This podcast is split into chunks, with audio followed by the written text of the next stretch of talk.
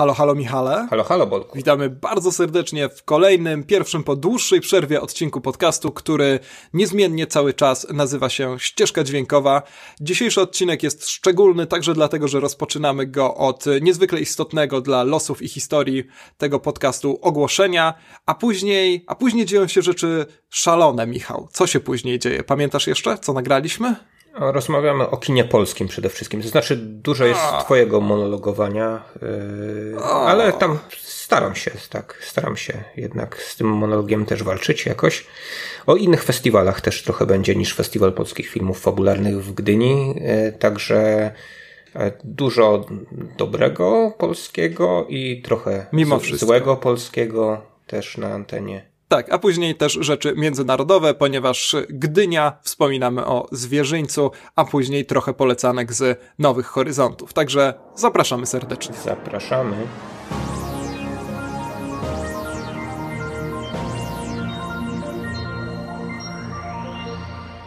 Drodzy słuchacze, zanim rozpoczniemy nasze szokujące i fascynujące omówienie polskich i międzynarodowych festiwali filmowych, najnowszych newsów i hitowych premier, tak, bo mniej więcej o tym mówimy w tym podcaście, tak? E, to w takiej kolejności mniej więcej. Tak, dokładnie. E, to ogłoszenie, niezwykle istotne dla nas ogłoszenie, ponieważ e, Michał pierwszy raz w historii wystąpimy na żywo razem jako ten tutaj podcast, podcast, który nazywa się Ścieżka Dźwiękowa. Wystąpimy nawet najprawdopodobniej dwa razy, a to wszystko wydarzy się podczas łódzkiego festiwalu Kamera Akcja, którego pełna skomplikowana nazwa brzmi Festiwal Krytyków Sztuki Filmowej Kamera Akcja i jest to festiwal, który doczeka się już edycji dziesiątej. Festiwal, na który ja w każdym razie jeżdżę niemal co rok, chyba kilka tylko edycji przegapiłem.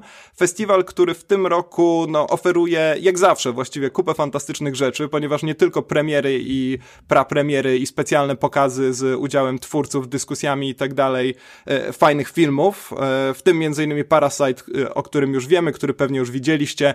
Niemniej jest tam dużo, dużo, dużo więcej ciekawszych albo przynajmniej równie ciekawych E, filmów, a do tego festiwal ten stoi przede wszystkim dyskusjami, warsztatami, panelami i to takimi hardkorowymi dyskusjami, które trwają na przykład półtorej godziny. Przyjeżdża na nie na przykład Agnieszka Holland, e, jest profesjonalnie przepytywana w towarzystwie równie interesujących gości, więc e, przede wszystkim jedzie się na ten festiwal po to, żeby dowiedzieć się o przeróżnych kontekstach, tajemnicach przemysłu, tajemnicach pisania, mówienia o filmie także i tak dalej, więc jest to świetna impreza.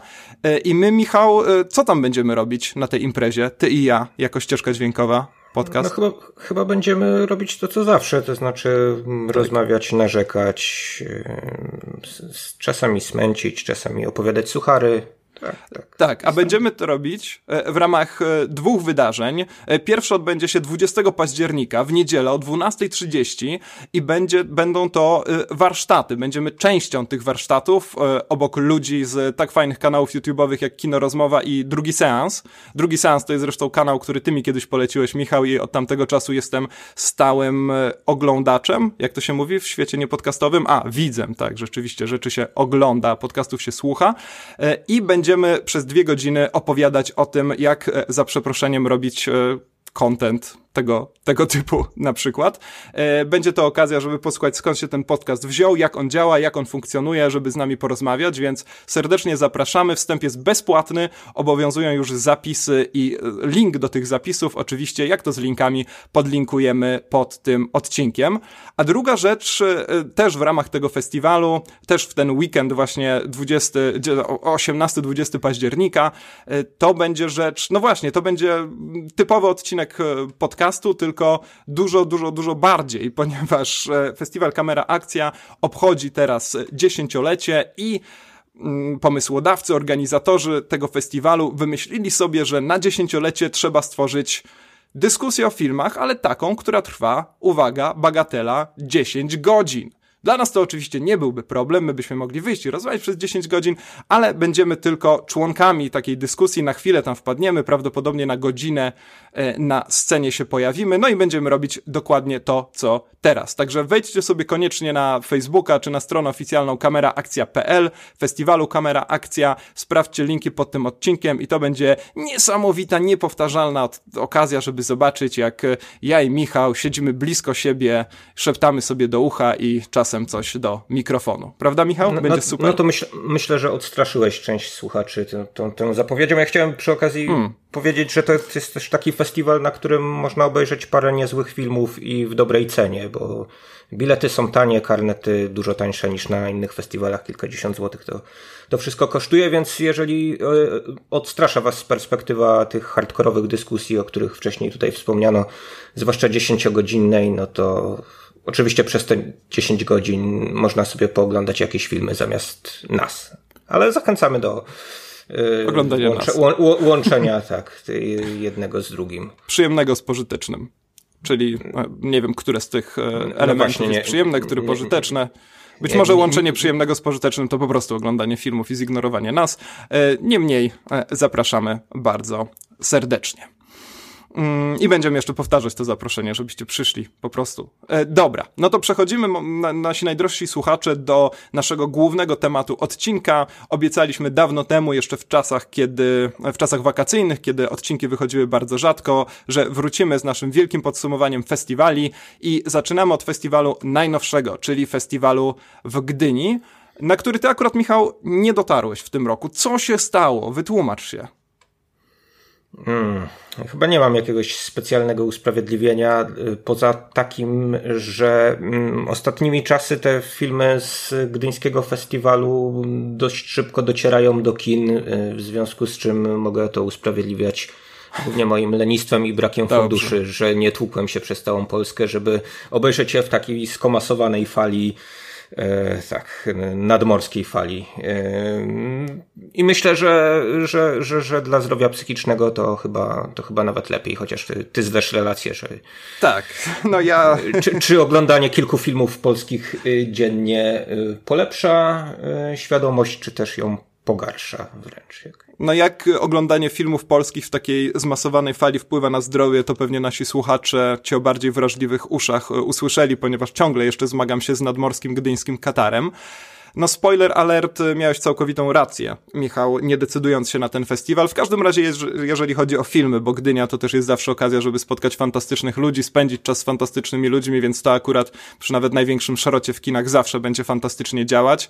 Nawet w tych... Znowu masz na myśli Agnieszkę Holland, czy kogoś innego tym razem? E, Agnieszki Holland nie spotkałem, ale Agnieszka Holland prawdopodobnie ze względu na to, że została trzeci raz już laureatką Złotych Lwów pewnie się pojawi e, w tych moich e, wypowiedziach, teraz o Gdyni. No i tak, muszę przyznać, że był to mój najsmutniejszy pod kątem filmowym w każdym razie festiwal w Gdyni. Ja byłem tam dopiero trzeci raz, e, jak nasi co, co bardziej starsi słuchacze wiedzą, ja na festiwale w ogóle regularnie zacząłem jeździć stosunkowo niedawno, ale do tej pory Gdynią byłem zawsze pozytywnie zaskoczony, to znaczy zwłaszcza kiedy byłem tam pierwszy raz chyba w 2015 roku czy, czy 16, e, to byłem przekonany, że rzeczywiście dostanę bol, bol, bol, bolu, bólu, bólu głowy, głowy po mniej więcej e, godzinie pierwszego seansu. Tymczasem okazało się, że zobaczyłem dużo znakomitych filmów. E, mój ostatni seans festiwalowy mm, też był ok, a teraz niestety, no, będę, będę narzekał. Także Michał, od czasu do czasu wtrącaj coś od siebie, gdzieś tam pomrucz, przerwij mnie, żebym się nie utopił we własnym jadzie i we własnej żółci. No, spokojnie, spokojnie. Pojedyncze filmy, które tam były pokazywane, widziałem zresztą, no, część z tych filmów oczywiście taka specyfika Gdyni, która podsumowuje sezon, można powiedzieć, w kinie polskim, y, była już y, w kinach obecna. No, takie wielkie dzieła jak Kurier Pasikowskiego na przykład. Nie wiem, czy takie rzeczy będziesz chciał omawiać, ale... Nie, nie mam, nie mam zamiaru omawiać, omawiać Kuriera. Raczej... Widziałem go dopiero w Gdyni rzeczywiście i był to zaskakująco okropny seans, ponieważ spodziewałem się Spodziewałem się czegoś więcej. Nie, nie, nie, nie, nie wiem, czego się spodziewałeś, ale, ale okej, okay, dobra, to może, może, może nie będziemy tego drążyć. Raczej o tych no, na tych nowszych rzeczach się tutaj e, skupmy, tak? Skoro festiwale dostarczają także nowości, a nie tylko rzeczy, które już wcześniej gdzieś tam pokazywane były. Tak, ja od razu powiem, że nie będzie to tylko narzekanie, ponieważ e, jestem w stanie bez większego problemu wygrzebać z tego festiwalu przynajmniej cztery tytuły, czy pięć nawet, które są naprawdę znakomite, no ale w samym konkursie tych filmów było z 50, więc e, proporcjonalnie i tak nie wychodzi to szczególnie no, dobrze bez przesady. Miało być 16. Zresztą z tą liczbą filmów konkursowych no właśnie. były, by, by, by, były cyrki. Nie wiem, czy chcesz je przybliżyć, jak to, co tam się działo ciekawego po, po drodze, dlatego że to jest no, taki element, który zdominował dyskusję o tegorocznym festiwalu i oczywiście my chcemy bardziej mówić o jakości filmów niż o jakichś tych wszystkich gierkach pozafilmowych, no ale chyba trzeba o tym wspomnieć, bo jest to jakąś częścią tej środowiskowej papki, tak, która się na nie składa. Tak, to przypomnijmy tylko, że rzeczywiście po ogłoszeniu filmów, które dostały się pierwotnie do konkursu, zrobiła się taka e, mała nasza środowiska, środowiskowa afera e, i dzięki temu, dzięki tej aferze właśnie do konkursu w rezultacie trafiły takie filmy jak Supernowa, Mowa Ptaków oraz E, nie pamiętam, czy interior? Nie, nie, coś jeszcze. Tak, nie pamiętam. Tak, jeszcze, jeszcze, jeszcze któryś doszedł, no miał, miał dojść filmów. jeszcze żu, żużel kędzierzawski, tak, który w rezultacie nie trafił. Tak, więc y, miało być 16 filmów. Zresztą to wszystko wynika z tej skomplikowanej struktury wyłaniania filmów konkursowych, tak? Jest komisja selekcyjna, ale jest też komisja Nie ma dyrektora artystycznego, też pamiętajmy, od dwóch komisja lat. Komisja selekcyjna coś tam rekomenduje, komitet organizacyjny może się nie zgodzić i tu się nie zgodził akurat, a jako, że jest jakieś tam statutowe ograniczenie chyba do 16 filmów, no to właśnie te wymienione przez ciebie y, najpierw nie trafiły, potem w wyniku listu protestacyjnego twórców dokooptowano je do konkursu, no potem okazało się, że Kędzierzawska nie, nie zdąży skończyć tego filmu. E, potem jeszcze była afera Solid Gold. No i właśnie. Ciekawa tak. prawie jak Amber Gold.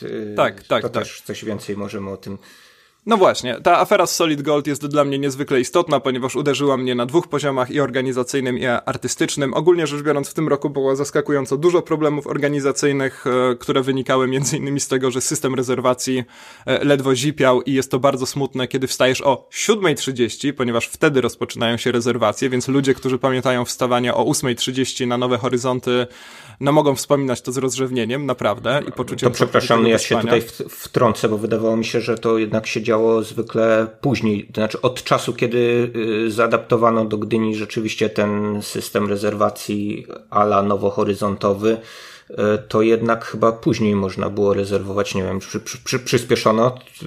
No teraz pierwsze powodu? seanse rozpoczynały się o godzinie ósmej, więc, Aha, to z tego to stąd, się, stąd okay. się to wszystko okay. wzięło. No i w każdym razie to było bardzo smutne doświadczenie, kiedy co rano usiłowaliśmy się wklikać na coś, ale niestety z jakiegoś powodu nasza strona, nasza część internetu jeszcze się nie odświeżała, a tymczasem oglądaliśmy jak zdjęcia, nie, nie zdjęcia, przepraszam, tylko miejsca stopniowo znikają. No ale dobrze. No ale zarazem były problemy z miejscami, no bo to też w przeciwieństwie do Nowych Horyzontów jest tego typu znaczy był takim festiwalem kilka lat temu, kiedy byłem na nim po raz ostatni, e, mhm. na, na, którym jednak właśnie jakieś tam puste miejsca zawsze na tych seansach pozostawały, no z wyjątkami małymi, kiedy to, nie wiem, zapowiadano premierę takiego filmu jak Bogowie na przykład, to tak, tak. to wszystko znikało, ale w tym systemie rezerwacji, no w przeciwieństwie do Nowych Horyzontów nie trzeba było w, mi, w milisekundy się wklikiwać. Coś się zmieniło w Ale w sekundy raczej tak, ponieważ ja miałem jeden taki poranek, kiedy rzeczywiście nie udało mi się wklikać w nic, co chciałem chciałem zobaczyć, no i dlatego skończyłem kolejnego dnia na seansie kuriera, między innymi, ponieważ tylko e, na takie pozycje były wolne, wolne miejsca. No ale dobrze, te problemy organizacyjne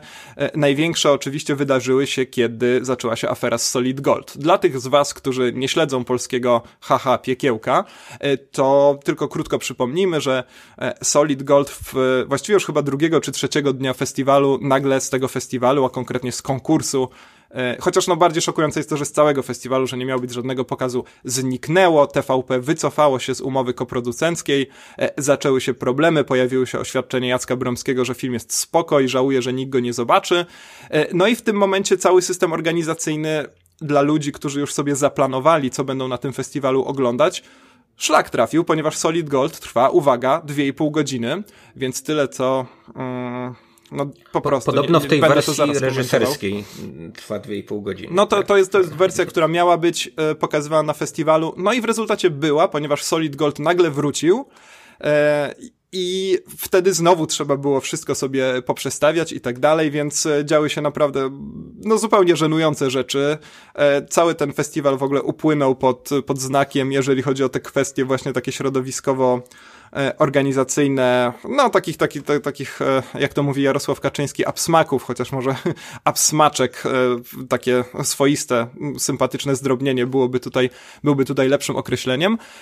No i Solid Gold w rezultacie wrócił. No i ja teraz chciałbym krótko powiedzieć o Solid Gold, ponieważ Aż zobaczyłem proszę. ten film. Był to mój ostatni film festiwalu.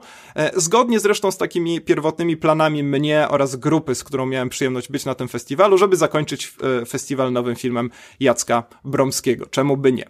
E, no i rzeczywiście dostaliśmy się w rezultacie na, na, na ten seans. Jacek Bromski powiedział na konferencji prasowej, że mm, powstał serial. On już jest chyba zmontowany, nie jestem tego pewien, ale w każdym razie w tym serialu pewne wątki tego filmu mają być podomy, podomykane. No i niestety, w filmie tak bardzo, tak bardzo to widać, że Solid Gold w tej wersji filmowej, dwójpółgodzinnej właśnie, nigdy nie powinien ujrzeć światła dziennego. Jest to dziwaczny zlepek losowych scen, yy, który nie ma niemal żadnego sensu. To, że taki film dostał się do konkursu i w dodatku, jak zauważył mój drogi kolega Marcin, którego serdecznie pozdrawiam, dostał się do tego konkursu jako chyba pierwszy film w historii festiwalu w Gdyni aż dwa razy, to jest absolutny skandal. Ten, ten, film jest nieoglądalny, mówiąc najprościej. Widać rzeczywiście, że jest to ogromny materiał, który ma się pojawić w innej formie, w formie serialowej, ale najprawdopodobniej z powodów finansowych, budżetowych e, pojawia się także jako film. E, I no jest to zupełne dziwactwo. Jacek Bromski mówił w dodatku na tej konferencji, że już naprawdę nie miał czego wyciąć, żeby ten film był bardziej koherentny. Tymczasem mamy w tym filmie takie sceny, jak Seweryn tłumaczył Łukaszewiczowi, w jaki sposób działa krokomierz, na przykład. Y, spoiler alert, ten film nie jest intrygą skupioną wokół krokomierza. Y, no jest to... No to, ale przepraszam to... bardzo, jak, jak, jak pan Jacek, który robi filmy od lat 80., y, uzasadniał y, tę swoją, mm, no właśnie, y, nie powiem nawet nieporadność montażową, do której tutaj nawiązujesz, ale generalnie brak koncepcji na to, co on tak naprawdę kręci, bo wydaje mi się, że to jest jakiś element stały, który został, powinien zostać już dawno wyeliminowany z polskiego kina, a cały czas jakoś się powtarza, to znaczy polscy twórcy filmowi, bądź też producenci tych filmów, no nie wiem, czy tutaj bardziej na reżysera, czy na TVP miał, miałbym zwalać winę, no ale wszyscy oni są zaangażowani w produkcję tego dzieła, e, dochodzą do wniosku bardzo często, że e, film to jest taki e, skrócony serial, albo nie wiem, wydłużony thriller, tak, który wpuścimy sobie do kin, podczas gdy całość już za rok w TVP, w TVN, Polsat, Sport, nie, niepotrzebne skreślić o co tutaj chodzi tak naprawdę? To znaczy, TV. ja wiem że, wiem, że może chodzić o pieniądze, że y, podpiszemy y, umowę na produkcję dwóch rzeczy jednocześnie, a wejdzie się do montażowni raz i, i zrobi dwie za jednym zamachem, no ale po co to komu tak naprawdę? Ja nie wiem, czy ty w ogóle oglądałeś jakieś Wiem, że strasznie dużo pytań w, tym, w tej jednej mojej wypowiedzi, ale chciałem zapytać, czy oglądałeś cokolwiek, co co najpierw było filmem, a potem stało się serialem, nie wiem, Wiedźmina na przykład. Albo... E, Pitbulla chyba, prawda? E, wydaje mi się, że, że, że Pitbull też działał w ten sam sposób. E, te złote czasy, powiedzmy, Patryka Wegi. Także ten pierwszy Pitbull oczywiście, także mamy takie sytuacje, no ale Solid Gold jest dziełem tak niekoherentnym, w którym mamy tak bardzo dużo wątków, które są absolutnie po nic i rzeczywiście są nie tylko niedomknięte, ale nie wiadomo w, ogóle jaką funkcję spełniają, że jest to, no jest to rozpaczliwie smutny seans, naprawdę, co nie zmienia faktu, że nie ma, nie zmienia faktu, że ten film nie ma, że ten film ma pewne jasne elementy. Jest to konkretnie jeden jasny element w postaci Marty Nieradkiewicz, który gra główną rolę, agentkę, która gra główną rolę agentkę Kaję Miller, niejaką. To jest dobre filmowe imię i nazwisko, proste, łatwe do zapamiętania, mocne e, i jest świetna w tej roli. Naprawdę jest absolutnie znakomita, nawet jeżeli się miota po prostu, ponieważ znajduje się po prostu gdzieś w losowych sytuacjach i tak dalej.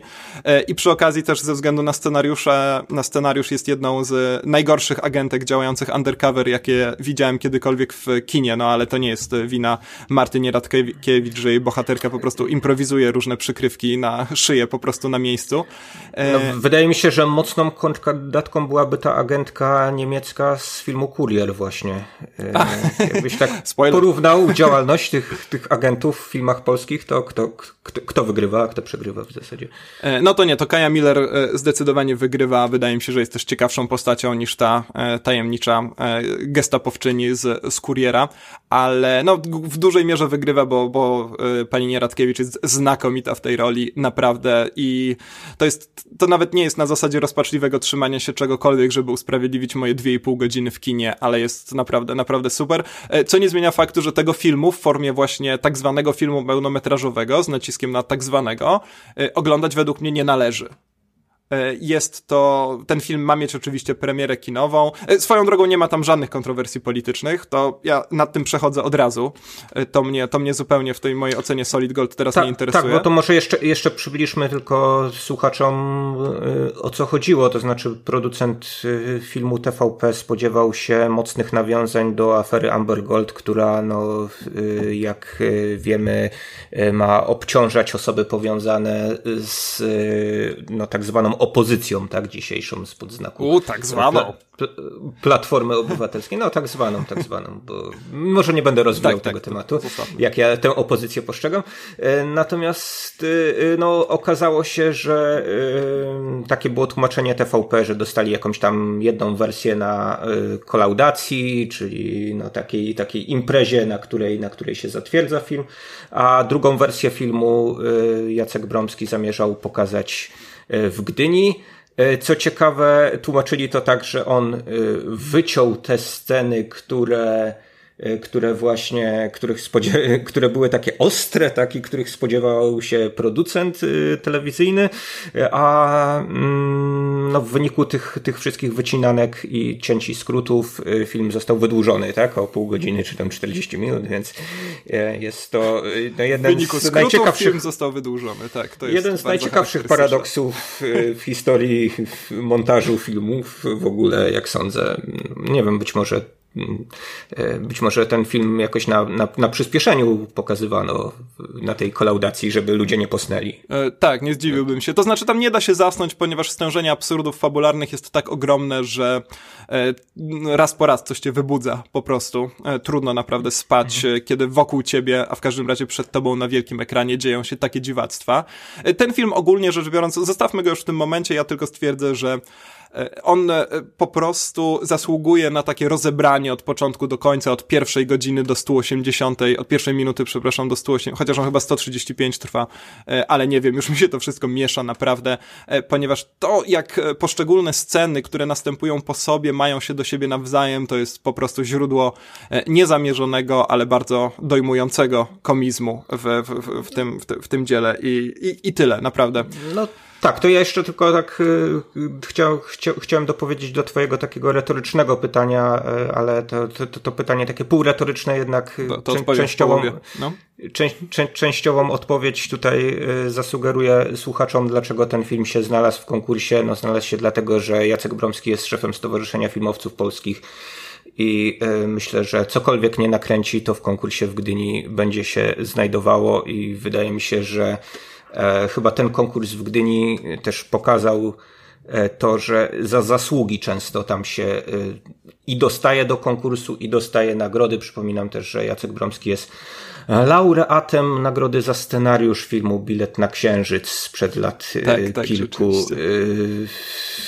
Tak, bo no. jakąś nagrodę panu prezesowi trzeba było wręczyć. I jeszcze ciekawa kwestia a propos tego serialu, który, który wywołałeś, no bo skoro TVP się obraziło na ten film. Tak, ten serial e, pewnie ten... nigdy nie zostanie wyemitowany. No właśnie, to nie zostanie wyemitowany, więc jest to wspaniałe alibi pana Jacka, który mówił, że no kurczę, taka najlepsza wersja w sumie gdzieś tam, gdzieś tam jest, no ale przecież na półkę powędrowała, no i teraz on będzie jeszcze cierpiał jako ten męczennik, który przyjął srebrniki od TVP, z, zrobił film, a potem, a potem go prześladują. Tak, no, e, sko taka, skończmy, taka skończmy to już, bo naprawdę przypominam sobie e, te okropne minuty seansu Solid Gold. E, afera z konkursem, moi drodzy, to jest według mnie pikuś przy tym, co pani Ilona Łebkowska, przypomnijmy członkini jury, powiedziała podczas gali zamknięcia. Gala zamknięcia to było fascynujące wydarzenie, oczywiście bardzo spolityzowane, spolityzowane. Upolitycznione. Upolitycznione upolitycznione. Dziękuję. Istnieje rzeczywiście takie piękne słowo w tym nadzwyczaj skomplikowanym języku polskim. E, I wiemy, że swoje powiedział Dawid Ogrodnik, wiemy, że swoje powiedziała Agnieszka Holland. E, z niektórymi tymi wypowiedziami się znaczy, zgadzam. Ja akurat, ja, ja, akurat nie wiem, bo mnie nie było na festiwalu i tej gali nie oglądałem, mm. więc no ja, krótko też byś mógł wspomnieć. To może, to może przy okazji, kiedy dojdziemy na przykład do tych filmów, bo chcę, chcę zostać przy Ilonie Łebkowskiej, ponieważ e, jej wypowiedź akurat nie doczekała się żadnego, o ile ja wiem, w każdym razie komentarza w mediach. Otóż Ilona Łebkowska, wręczając którąś z nagród, stwierdziła, że jury niezwykle żałuje tego, że nie mamy już sekcji Inne Spojrzenie. Przypomnijmy, że jeszcze, jeszcze niedawno na festiwalu w Gdyni było coś takiego jak Inne Spojrzenie. To były filmy nie będące w konkursie głównym, ale również walczące o zwycięstwo w konkursie właśnie Inne Spojrzenie. Teraz nie mamy już czegoś takiego. Mamy panoramę kina polskiego i tam e, żadnego, żadnej walki nie mamy o żadną nagrodę. No i jury ponoć niezwykle żałuje, że nie ma już tej sekcji, e, ponieważ w tej sekcji można by było nagrodzić takie filmy jak Dolina Bogów, Interior oraz Mowa Ptaków. E, to jest, mam nadzieję, niemal dokładny cytat z członkini jury, który jest absolutnie przerażający. Po pierwsze, oznacza to, że jury jest absolutnie zamknięte na jakiekolwiek eksperymenty, na nawet pewne subtelne, jak w przypadku interioru, odchodzenie od e, klasycznego budowania narracji, klasycznej konstrukcji opowieści filmowej i tak dalej, co jest oczywiście samo w sobie już niezwykle smutne, ale no powiedzmy, że ten konkurs w Gdyni on nigdy nie miał jakiejś takiej mocnej tożsamości, więc e, mogę rozumieć zagubienie jury, ale jest to też otwarte przyznanie, że do konkursu dostały się filmy, które miały być programowo pominięte po prostu w walce o główną nagrodę. E, oczywiście nieoficjalnie wiemy o tym, że takie filmy jak Dolina Bogów raczej nie zwyciężą, nie dostaną Złotych Lwów. E, niemniej, no, jest mi trochę dziwacznie, kiedy słyszę coś takiego od, od członkini jury ze sceny gali, e, gali zakończenia no, festiwalu. Wiemy, wiemy dobrze, jakie rzeczy pani Łebkowska lubi, co pisze, no to znaczy wiemy, co pisze, nie wiemy, co lubi, więc to ja nie chcę, żeby to był, nie wiem, jakiś no, e, nie, nie, no, zakład... osobisty przytyk, tylko po prostu to jest Zakładam, że lubi pisać, no i to, to, to, to nie jest tak, że ona tutaj, wiesz, jakby lubi jedne rzeczy, a pisze coś innego. No, wydaje mi się, że sorry, ale, y, ale jednak, y, jednak to jest osoba, która no, po, po, podpisała koronę królów, tak? Czy och, Karol II, no, come on. I dobrze, nie wiem, nie wiem dlaczego, nie, nie, nie, wiem, nie wiem dlaczego taka, taka osoba trafia w ogóle do jury festiwalu filmów polskich. To znaczy, okej, okay, ma jakiś związek z tymi filmami polskimi, ale nawet nie, niekoniecznie z tymi, które trafiają w wyniku selekcji y, na sam festiwal. No chyba, że to miało być tak zwane właśnie inne spojrzenie, tak? Innym spojrzeniem jest to, że zaprosimy Ilonę Łebkowską, tak? No i może, nie wiem, jeszcze Oświecińskiego i kogoś tam jeszcze, Krzysztofa Diablowo-Udarczyka na przykład, to już będzie zupełnie inne, inne spojrzenie. A tak, to by było, to by było znakomite, rzeczywiście bardzo interesujące podejście. No, w każdym razie mm, nie wiem dokładnie z czego ta wypowiedź wynikała, nie znam kontekstów, e, zdaję sobie sprawę też, że pani e, Łebkowska nigdy mi nie odpowie. E, niemniej, kiedy oglądałem tę galę w telewizji, to byłem absolutnie tym zszokowany, tym bardziej, że jeszcze wcześniej Interior otrzymał nagrodę za najlepszy dźwięk, co oznacza jakby, że dźwięk był ok, ale cała reszta już hmm. była na tyle dziwna, że, że, że już tego nie jesteśmy w stanie przyjąć. No, bardzo, bardzo dziwna tak, wypowiedź, tak, Ogrom, jest, ogromnie no, mnie zasmuciła, muszę Znaczy muszę ja y, kilka, kilka tylko relacji y, przeczytałem z Gdyni, kilka jakichś takich pojedynczych wypowiedzi i rzeczywiście y, w wielu pojawiała się y, taka wzmianka, że właśnie ten konkurs Inne Spojrzenie by się przydał y, i chciałem tutaj y, zgłosić wotum separatum, bo jednak jednak y, y, y, nie wiem, czy te same osoby, ale bardzo wiele głosów się rozlegało, gdy konkurs Inne Spojrzenie trwał, żeby właśnie on został e, zlikwidowany ze względów takich, o których mówisz. To znaczy, przez to, że no w ogóle jakieś kryteria selekcyjne, to, to, to Konkurs Inne Spojrzenie, no to nie był konkurs filmów awangardowych, jakiś, nie wiem, niesamowicie eksperymentalnych, to nie jest, e, to nie jest jakiś, jakiś konkurs, y, który, który też by miał jakieś wyraziste kryteria selekcyjne, dlaczego tam się coś, coś ma znaleźć. Jeżeli coś e, jakoś delikatnie, e, czy jak na standardy światowe prawie wcale nie odbiegało od e, typowych kryteriów e, no, obecnych w, we współczesnym kinie, nawet niekoniecznie arthouse'owym, no, mogłoby tam być kwalifikowane ze względu, no nie wiem, na jakieś właśnie widzimy się selekcjonerów, albo ze względu na to właśnie, że nie wiem, że, że nie ma już miejsca, tak, w konkursie no bo tak, tak też mogę interpretować e, tę, tę, tę, tę wypowiedź Ilony Łepowskiej, że okej, okay, tu mamy ograniczenie do 16 filmów w konkursie e, tym głównym, tak zwanym, a okej, okay, no to jeżeli mamy jakieś tam dodatkowe filmy, które no jakoś tam były ciekawe, no ale jednak jakieś takie trudne, hmm, dziwne i nie bardzo je rozumiemy, no to dobrze, to może zepchnijmy je do, do, do tego, do takiego konkursu w cudzysłowie znowu drugiej kategorii. No nie o to chyba chodzi, prawda? Ja, się absolutnie z tym zgadzam. Tak, e, również miałem swoje wątpliwości dotyczące tego konkursu. I, e, no i tak, i to, że rzeczywiście no, w tym roku chociażby bardzo dużo ciepłych słów słyszałem o takim filmie jak Eastern, który pojawił się właśnie w ramach tej e, panoramy, czyli Ex innego spojrzenia, no i jestem przekonany, że mógłby spokojnie zastąpić. W każdym razie na podstawie opinii, przypominam, sam filmu nie widziałem, e, takie dziełka no, jak film... Kurier, Proceder czy Solid Gold na przykład. No, czy Ciemno prawie noc, już o którym wspominałem o tym tak. dziele, tak, jako jednym z najgorszych filmów e, w tym roku, e, jakie przyszło mi widzieć.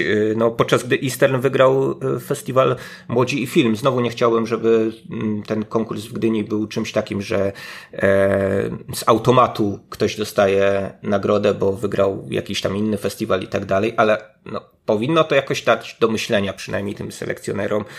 I, recenzje takiego filmu jak Ciemno prawie noc, które w większości były recenzjami miażdżącymi, czy też Kuriera, y, no też powinny dać do myślenia selekcjonerom festiwalu. A to, że film kosztował e, jeden e, cząstkę budżetu drugiego, to, to w ogóle nie powinno być tu żadnym, żadnym kryterium, bo tak, takie, takie usprawiedliwienia też gdzieś, gdzieś, gdzieś pokątnie słyszałem, co jest dla mnie jakimś absurdem niesamowitym. O, to jest, nie słyszałem no. o tym, rzeczywiście jest to fascynujące. Dobra, e, zostawmy galę, zostawmy też wyniki, do których pewnie będę nawiązywał e, przy różnych okazjach, e, ale chciałbym trochę powiedzieć o filmach dobrych, rzeczywiście, które zobaczyłem na festiwalu w Gdyni, ponieważ po raz kolejny mogłem się przekonać, że jak polski filmowiec chce, to może, może nawet jakoś ba może nawet bardzo, naprawdę.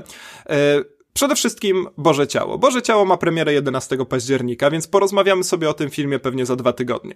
Tak mi się wydaje. Ty jeszcze Bożego Ciała nie widziałeś. Ja nie będę poświęcał temu za dużo miejsca. E, jest to najlepszy film festiwalu w Gdyni, tegorocznego festiwalu w Gdyni. E, jest to rzeczywiście kino znakomite fenomenalnie napisane przez Pacewicza, naprawdę. Widać, Pacewicz mówił odbierając nagrodę, że ileś tam za scenariusz, ponieważ za scenariusz i za reżyserię ten film został nagrodzony i chyba jeszcze za coś. E, mówił, że było ileś tam wersji tego scenariusza, że one były okropne, nieczytelne i tak dalej. E, no i tutaj chwała e, wszystkim, którzy przy tym scenariuszu pracowali, że rzeczywiście udało się go w takich najmniejszych detalach dopracować. Pod koniec tego filmu, nie spoilując za dużo, mamy najlepszą scenę akcji w polskim, scenę akcji w polskim kinie być może w ogóle. Jest to scena akcji zrealizowana tak znakomicie, z takim wyczuciem, z tak fantastycznym dźwiękiem, że no, gdyby znalazła się w pierwszym sezonie chwalonego kiedyś przez nas e, chwalonym pierwszym sezonie serialu Daredevil, to myślę, że nie byłaby tam nie na miejscu. Chociaż oczywiście film filmem akcji nie jest, ale o tym szerzej sobie porozmawiamy. Naprawdę kawał dobrego kina, e, bardzo za przeproszeniem amerykańskiego, ale być może nie za przeproszeniem, bo właśnie w tym e, jak najbardziej dobrym znaczeniu. E, choć to oczywiście jest takie też brzydkie, krytyczno-filmowe określenie. Może wrócę do niego, kiedy nie, będzie, kiedy ty też. Bardzo lubię amerykańskie kino. Tak, nie, tak, tak. Jak... Nie uważam, że to jest. No właśnie, ja też teraz się troszkę zaplątałem, bo sam użyłem takiego określenia, którego nie lubię używać, ale pewnie będę się z tego szerzej tłumaczył za dwa tygodnie. E, brak nagrody dla Bartosza Bieleni to jest skandal. Absolutny. Bielenia jest, e, no jest to wybitna rola po prostu. Ja dawno nie widziałem w polskim kinie chłopaka, no bo nie wiem ile sam ma bielenia, ale wydaje mi się, że jego bohater ma lat około 20, myślę, że nie więcej niż 20 po prostu, e, który łączyłby w sobie e, tak, e, łączyłby w sobie przeciwstawne bieguny z taką gracją, z taką werwą, z taką furią, kiedy trzeba i odpowiednią poruszającą melancholią kiedy indziej. Także jest to rzecz, jest to rola zupełnie, zupełnie znakomita. Wielka szkoda, że została pominięta na rzecz roli Dawida Ogrodnika w filmie Pieprzycy, o którym pewnie też porozmawiamy sobie przy okazji jakiejś jego premiery, który jest filmem słabym niestety pod bardzo wieloma względami. Rola Dawida Ogrodnika też temu filmowi, jak mi się zdaje, nieszczególnie e, pomaga. No, w każdym razie tyle o Bożym Ciele.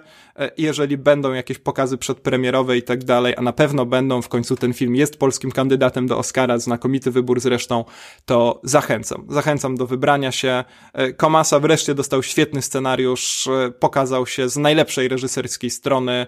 Świetna też rola żeńska, zresztą również nagrodzona.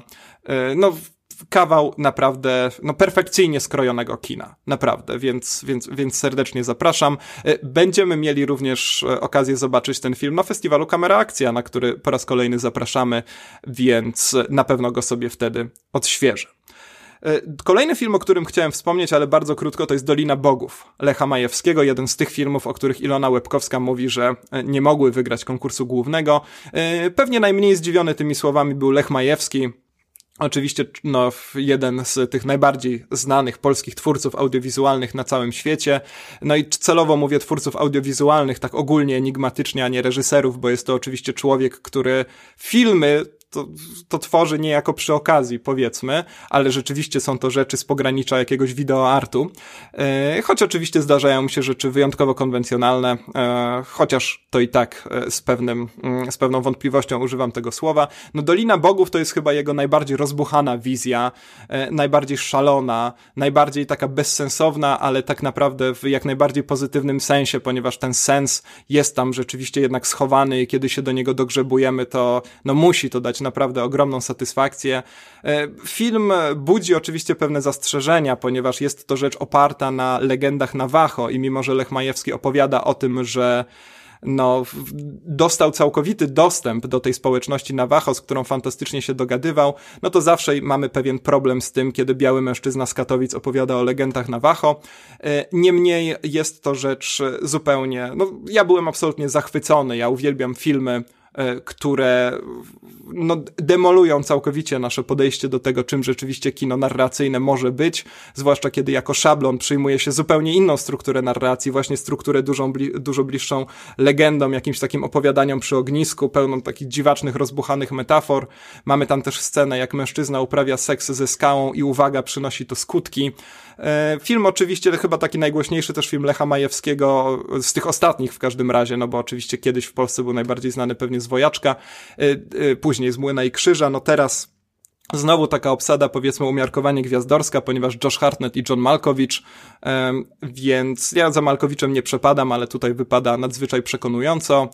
Więc ogólnie rzecz biorąc, no Dolina Bogów pewnie nie doczeka się szerokiej dystrybucji, ale ja tym filmem byłem absolutnie zachwycony i, i szczerze polecam. Naprawdę, jest to seans absolutnie dziwaczny, obowiązkowo w multiplexie, ponieważ Dolina Bogów, no to oczywiście przestrzeń geograficzna w Stanach Zjednoczonych, piękna, pustynno-skalna przestrzeń i najpiękniej wypada na dużych multiplexowych ekranach.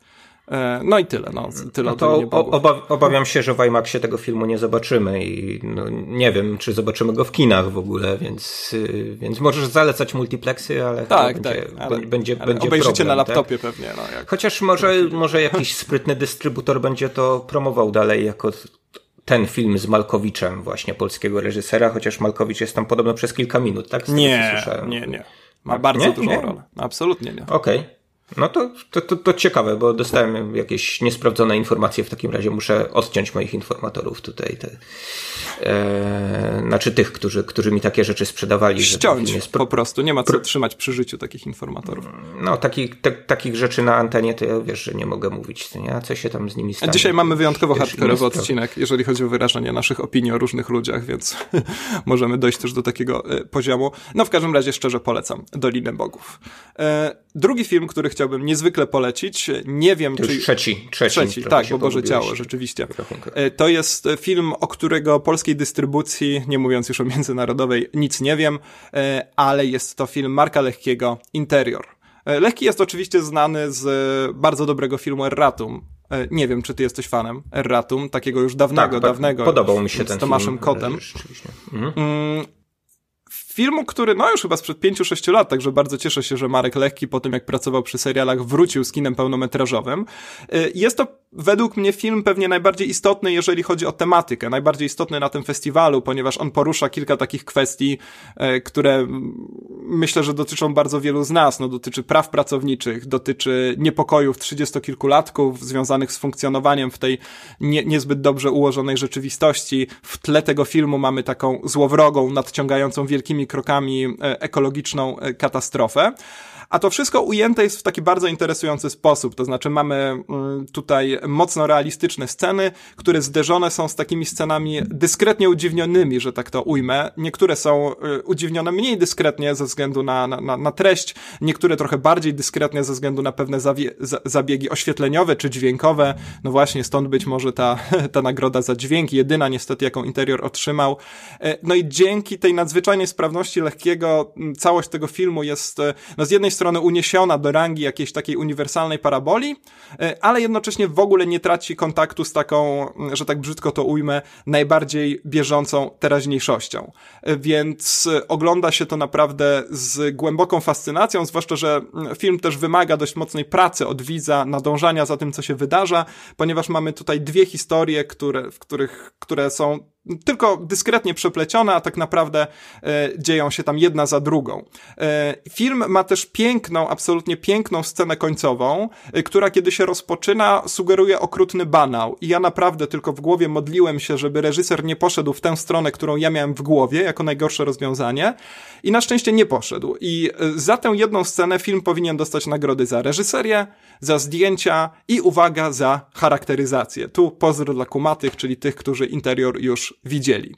E, absolutnie, absolutnie interior polecam. To jest jedno z zdecydowanie e, najlepszych, e, jeden z najlepszych filmów, jakie w tym roku w ogóle w kinie polskim się pojawiły. Nie w no tym roku, tylko zresztą. Zobaczymy, czy jakiś dystrybutor znowu przygarnie ten film, ale widzę, że już nagrodę za reżyserię już byś rozdzielił na przynajmniej dwóch reżyserów, więc E, Trudno tak. tak. by było z tobą w jury jednak Trudno, no dlatego lepiej, le, le, lepiej... Lepiej mieć Łapkowską le, w jury. Tak. Mnie lepiej trzymać e, z daleka.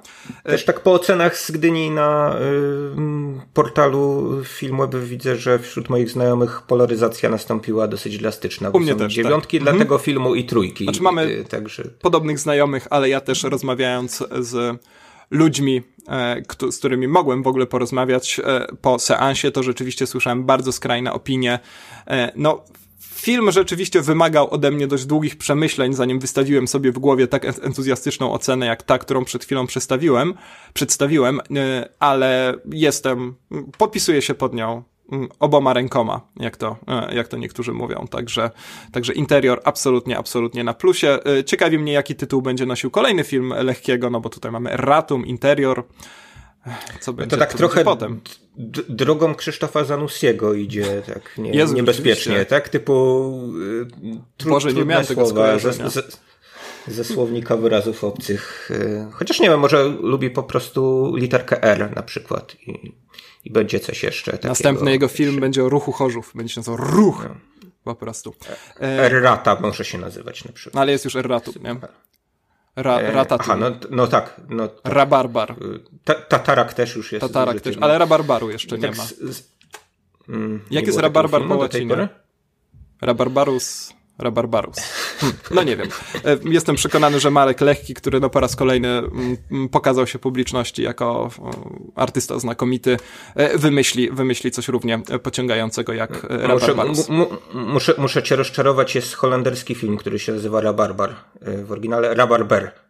Także. A, no, a ci nie, nie, nie, Ale to jest bardzo ciekawe, ponieważ Interior jest filmem e, bardzo mocno powiązanym ze środowiskiem holenderskim, że tak powiem. E, mianowicie pojawiają się tam Holendrzy, pojawiają się tam jakieś holenderskie przekręty i tak dalej. No to już e, przekonacie się sami.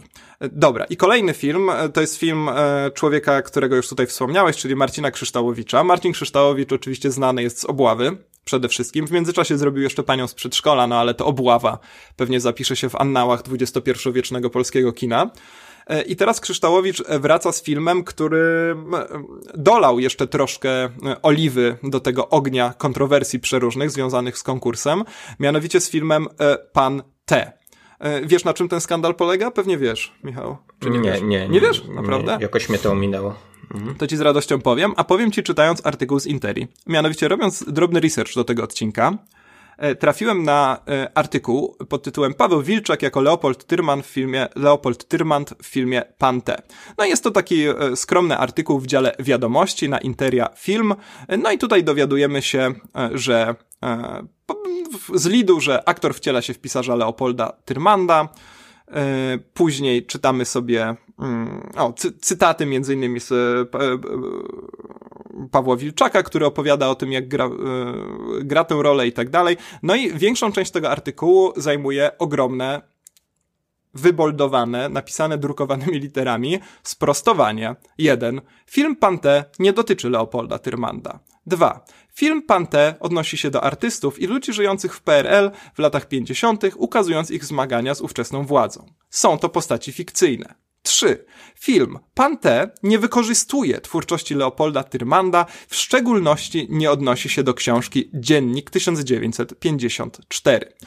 No więc chodzi oczywiście o to, że nie udało się, nie znam dokładnie zakulisowych działań, więc będę trochę to rekonstruował, nie udało się zdobyć praw do nakręcenia Dziennika 1954, Leopolda Tyrmanda oczywiście, którego nie, nie trzeba nikomu przedstawiać.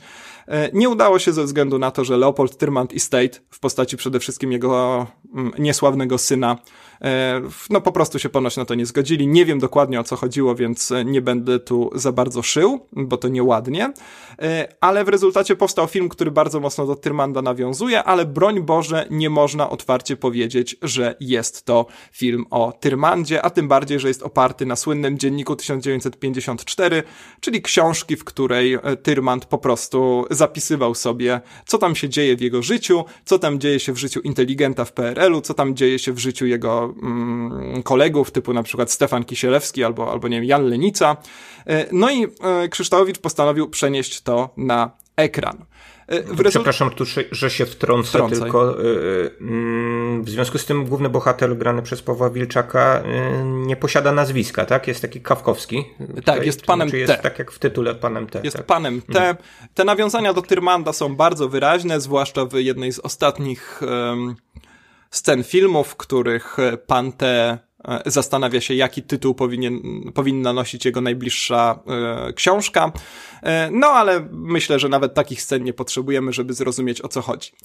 Film na początku mnie w każdym razie sprawiał dość duże problemy, ponieważ estetycznie mm, pierwsze minuty przypominają skrzyżowanie teatru telewizji z wideo przerywnikami gier komputerowych z lat 90. E, typu jakiś Wing Commander i tak dalej, e, więc e, ogląda się to co najmniej nieprzyjemnie, ale zaraz kiedy to łykniemy, to rzeczywiście film zaczyna podobać się coraz bardziej. Przyznam, że ja zostałem najbardziej wciągnięty w pana te przez ostatnie 40 minut i nawet żałowałem, że rzecz się już kończy. E, cała rzecz rzeczywiście opowiada o inteligencie, który jest wyrzucony przez system, e, przechodzi różne swoje perypetie prywatne, a jednocześnie usiłuje jakoś finansowo utrzymać się na powierzchni, e, ale całość utrzymana jest w takich no, gdybym był leniwy, to chciałbym, to powiedziałbym pewnie, że to są surrealistyczne klimaty, ale e, jednak oczywiście surrealizm to takie określenie w krytyce filmowej, zwłaszcza trochę za bardzo nadużywane. W każdym razie mamy tutaj rzeczywiście dość luźne podejście do tej kreowanej przestrzeni, kreowanego czasu, zwłaszcza, że mamy tutaj również osobny wątek, który E, jest ilustracją pewnej rzeczywiście e, opowieści, która rodzi się w głowie pana T. E, całość jest bardzo taka tyrmandowska z ducha, zwłaszcza ta druga opowieść, która jest taka niezwykle pulpowa z ducha, jak mi się zdaje.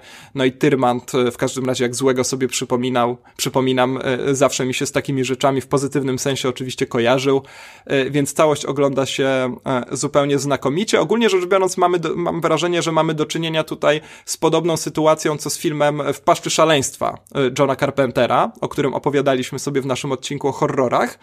Mianowicie w Paszczy Szaleństwa to najlepsza adaptacja Lovecrafta, która oficjalnie nie jest adaptacją Lovecrafta, a Pante to pewnie najlepsza adaptacja Tyrmanda, która oficjalnie adaptacją Tyrmanda nie jest. E, więc... No, mhm. Z tym Tyrmandem to chyba takie dosyć długie przeboje są, zwłaszcza z adaptacją złego, tak, prawda? Tak, tak. A teraz mamy kino superbohaterskie, powinni złego zrobić. No. Mm. Znaczy, przymiarki do tego filmu to już tak od chyba kilkudziesięciu lat no tak, trwają, jeśli co najmniej od premiery. pamiętam. najbliżej to właśnie Ksawery Żuławski, o którym trochę sobie dzisiaj jeszcze porozmawiamy, chyba, chyba był i, i, i nie wiem, coś, coś wiesz więcej, czy, nie, e, nie. Czy się nie mam w tej pojęcia. sprawie coś dzieje? Okay. Nie mam pojęcia, niemniej pana te polecam e, zupełnie szczerze. Jest to e, bardzo dziwna jazda przez bardzo dziwaczny PRL, niemniej daje to dużo satysfakcji, szczególnie mnie, ponieważ mamy tutaj scenę, w której mm, publiczność skanduje Bolek, Bolek, Bolek. Co prawda na cześć innego Bolesława, na którego cześć nie mam imienia, broń Boże.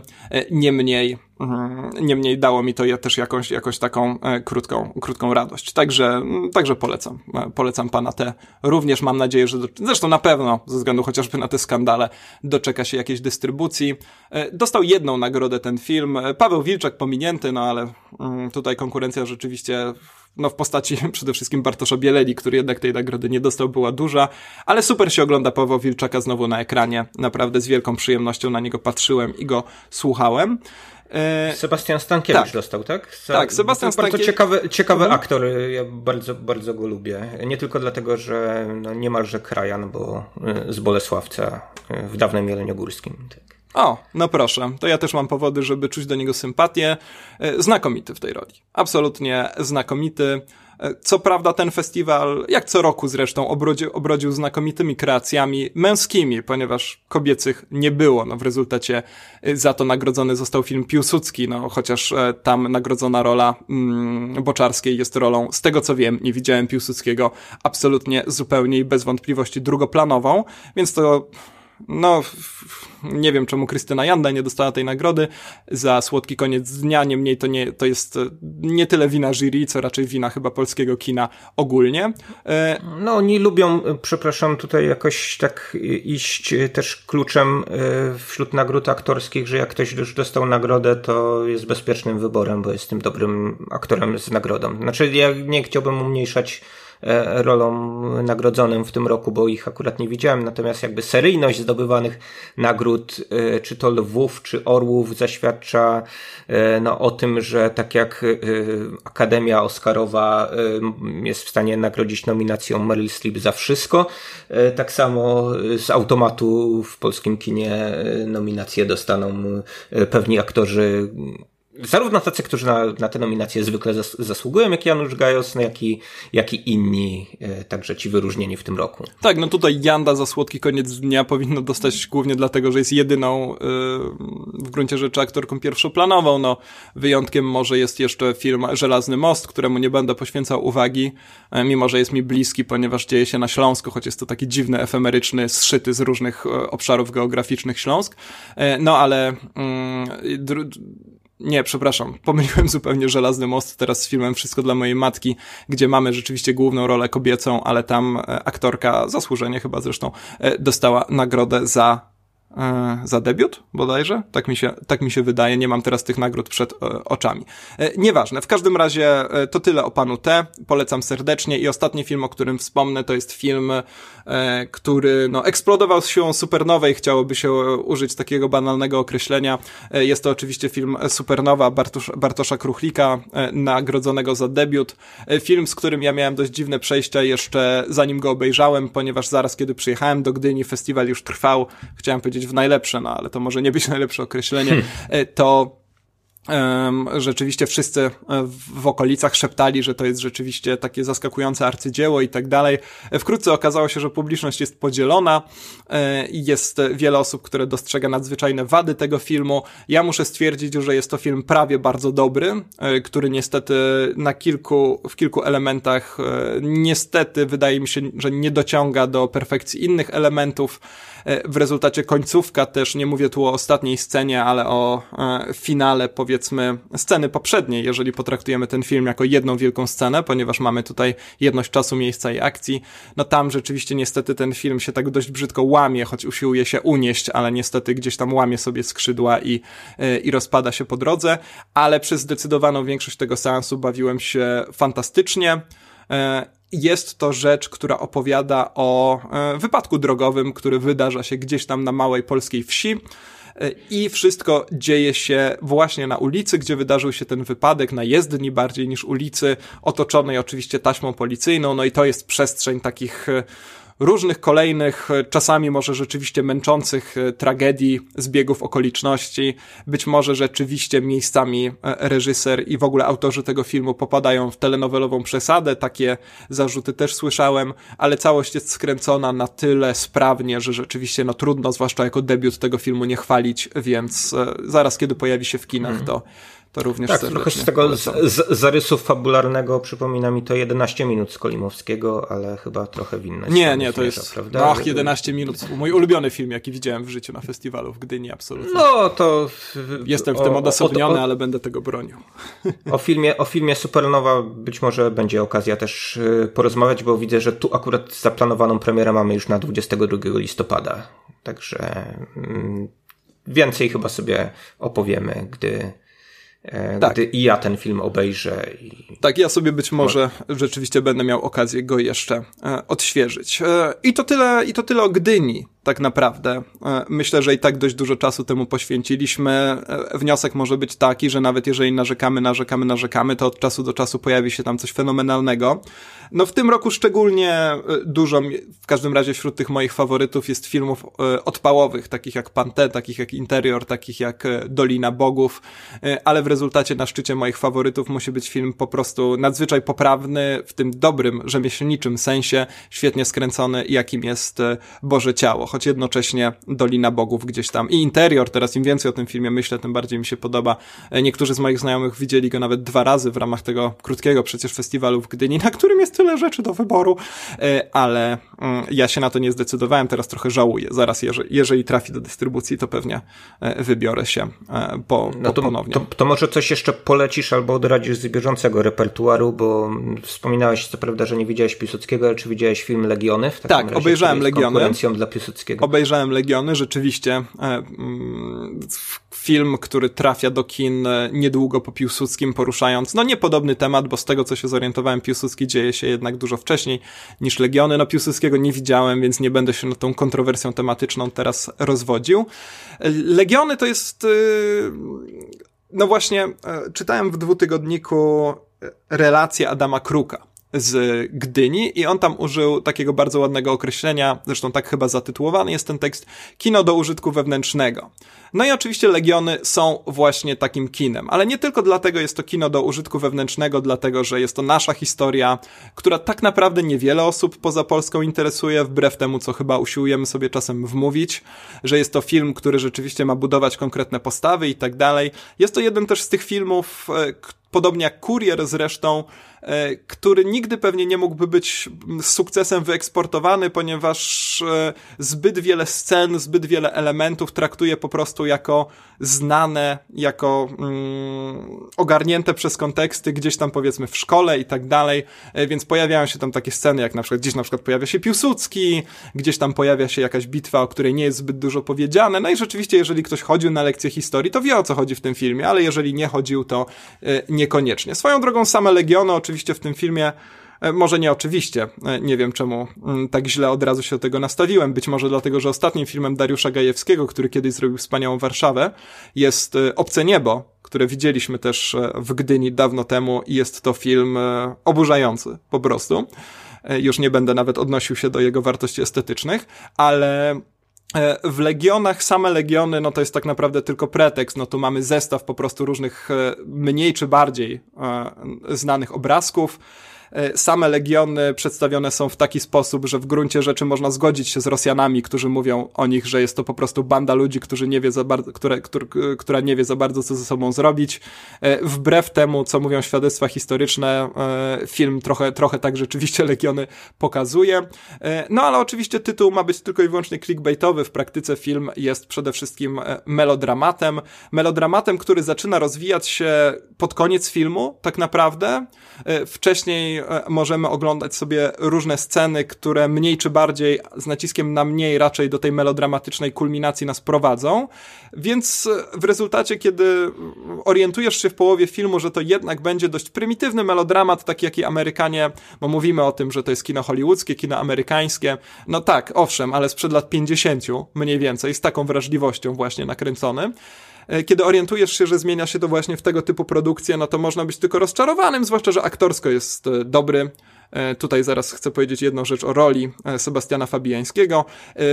Realizacyjnie jest fajny, no mamy bitwę pod Rokitną, która fajnie wygląda i tak dalej. Rzeczywiście, no film reklamowany jako najdroższy film od czasu miasta 44, no rzeczywiście widać na co te pieniądze poszły, choć e, być może nie zawsze rzeczywiście.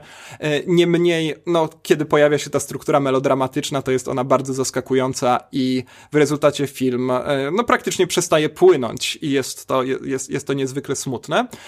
Postać Sebastiana Fabiańskiego, nie rola, tylko postać Sebastiana Fabiańskiego jest zupełnie niesamowita, ponieważ zaczyna on jako taki dezerter z armii rosyjskiej, który tak naprawdę naprawdę ma te legiony gdzieś, trochę przez przypadek e, się tam znajduje, no i nagle oczywiście zaczyna przechodzić przemiany. Nie wiadomo za bardzo czemu. Myślę, że autorzy filmu chcieliby, żeby przechodził tą przemianę pod wpływem dowódcy E, swojego, którego gra Mirosław Baka, który rzeczywiście ma całą taką bardzo długą scenę, w której recytuje nam swoje patriotyczne formułki. Problem polega na tym, że Sebastian Fabijański jest wtedy, e, prawdopodobnie leży gdzieś w celi i tego nie słyszy. E, niemniej później Sebastian Fabijański zaczyna rzeczywiście być taką nawróconą postacią i jego postać na tyle się rozmywa, że wręcz dosłownie milknie.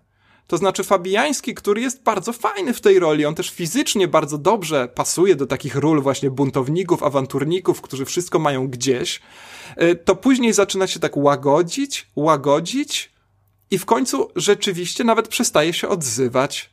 I to jest, to jest zupełnie szokująca przemiana postaci i chyba coś, co z tego filmu zapamiętam, zapamiętam niestety najbardziej. To, że Sebastian Fabiański po prostu znika w oczach. Dawno, dawno czegoś takiego hmm. nie widziałem w filmie. Zwłaszcza jeżeli masz takiego ekspresyjnego aktora jak Sebastian Fabiański. No ale trudno. Może w, w, w, kontrakcie miał ileś słów tam zapisanych do wypowiedzenia i wszystko poszło na tą pierwszą część. Może tak. No w każdym razie... Taka wariacja na temat Gustawa Konrada, tak jak cię słucham tutaj, że... Ale... No to byłoby już rzeczy... zbyt, myślę... Nie chcę powiedzieć... Fi, fi, hmm. No, no film, film dziadowski, koniec końców, tak? Może.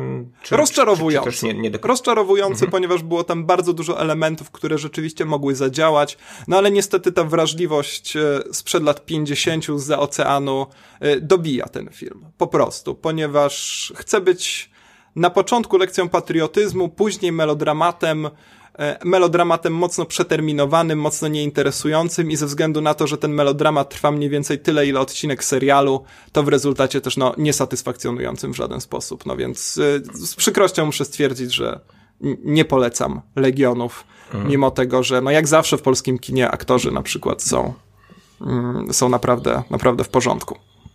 Ty tu wypowiedziałeś chyba więcej słów niż Sebastian Fabiański w tym filmie, ale tak z kronikarskiego obowiązku zapytam cię jeszcze, czy widziałeś politykę Patryka Wegił. Ja mam straszne zaległości. Nie, nie, nie mam, nie mam zamiaru dać Mhm. Jakby Patryk Wega jest dla mnie nadzwyczaj sprawnym biznesmenem i tak daje zarobić już wielu korporacjom. Mam zbyt dużo aplikacji No tak, ale pomyślałem sobie, że sk skoro miałeś akredytację festiwalową, to yy, no nie nabijasz kabzy tym, tym razem. Temu, nie było polityki, nie było żadnego pokazu polityki w Gdyni. A, myślałem, że jakiś pozakonkursowy Nie, nie, z tego co wiem nie. Były Sługi Wojny, Sługi Boże, któryś z tych dwóch filmów.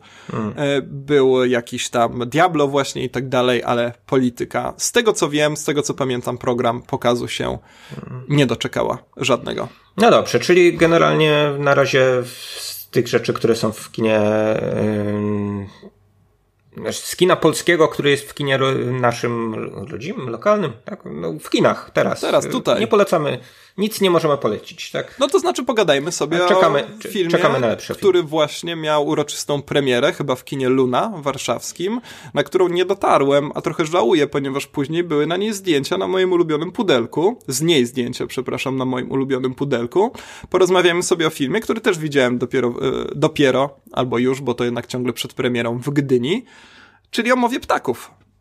Michał, to no, jest film, który widziałeś sprytny łącznik międzyfestiwalowy, ponieważ Mamy, był tak. to film mm, promowany dosyć e, mocno przez Nowe Horyzonty w tym roku. A ja na ten seans nowohoryzontowy ostatecznie nie dotarłem e, ze względu na to, że mm, no, konkurencja filmowa była dość spora, natomiast e, w tak zwanym międzyczasie, to znaczy w trakcie trwania Nowych Horyzontów swój program ogłosiła Letnia Akademia Filmowa w Zwierzyńcu, no i w tym programie Mowa Ptaków wylądowała, wobec czego ja ostatecznie też wylądowałem w Zwierzyńcu na seansie Mowy Ptaków. A w którym kinie? W Skarbie? Tak, Dobrze. oczywiście wszystkie takie premiery większe no, mają miejsce w zwierzęciu w kinie. E, mówiliśmy o zwierzęciu tak, co, tak. Nie, co, co, co nieco więcej, że jest tam tak naprawdę e, jedno takie kino, e, które także poza Letnią Akademią Filmową jako ten przybytek może służyć, reszta to takie zaadaptowane sale, mniej lub bardziej gimnastyczne. No i właśnie w tym kinie, kinie Skarb Mowę Ptaków e, obejrzałem. Był też e, reżyser, był Sebastian Fabiański, więc kilka rzeczy powiedzieli po seansie. E, tak, więc spokojnie możemy o tym, o tym filmie porozmawiać, chociaż nie mam go tak na świeżo jak ty i no na pewno nie tak na świeżo, jak będą mieli nasi słuchacze, którzy zapewne od dzisiaj, bo gdy nagrywamy, no właśnie premierę ma w piątek. Teraz, w tym momencie. Ten, tenże, ten, tenże, ten, tenże film. E, no, ale co nieco być może jeszcze e, z tego, z tego seansu pamiętam, zwłaszcza, że no, dzieło to takie, e, co by o nim nie powiedzieć, nietuzinkowe odnośnie tego, jak prowadzona jest narracja, jak formalnie ten film wygląda. Mm, dzieło, które się zrodziło tak naprawdę z no, jednego gestu, tak naprawdę wykonanego przez Andrzeja Żuławskiego, zasłużonego polskiego reżysera, który, no, będąc już prawie na łożu śmierci, y, wręczył swój ostatni scenariusz swojemu synowi Ksaweremu Żuławskiemu, znanemu y, chociażby z reżyserii wojny y, polsko-ruskiej. E, no i rzekomo powiedział, że masz synu ten oto scenariusz i zrób z nim, co ci się żywnie podoba. Ksawery Żuławski tam przez jakiś czas E, dumał, czy mu się podoba cokolwiek z tym robić. E, na początku był dosyć sceptycznie do tego nastawiony. E, no a potem, potem ten scenariusz zaczął przerabiać na własną modłę, bo też to był taki dosyć e, szczątkowy z tego, co słyszałem od samego reżysera, e, zapis oparty głównie na dialogach i jakichś tam drobnych didaskaliach do nich. E, zaczął go przerabiać, no tak w duchu także swojego kina. No i koniec końców zrobił taką, taką opowieść, która jednocześnie jest hołdem dla kina swojego ojca, no ale można tam się dopatrzyć pewnych znamion e, kina takiego typowego dla, e, dla Ksawerego Żuławskiego. No i tutaj nie wiem, moje, moje pytanie mogłoby być takie, czy z tego, z tego miszmaszu um, urodziło się coś, co jest jakąś nową jakością zupełnie, czy też, nie wiem, twoim zdaniem na przykład pomieszanie tych dwóch porządków kina dwóch różnych osób chociaż spokrewnionych ze sobą. Blisko. E, tak. E, no, czy to, czy, czy, to przyniosło pozytywny efekt, czy wręcz, wręcz odwrotnie? To ja od razu powiem, że mowa ptaków trwa 2,5 godziny.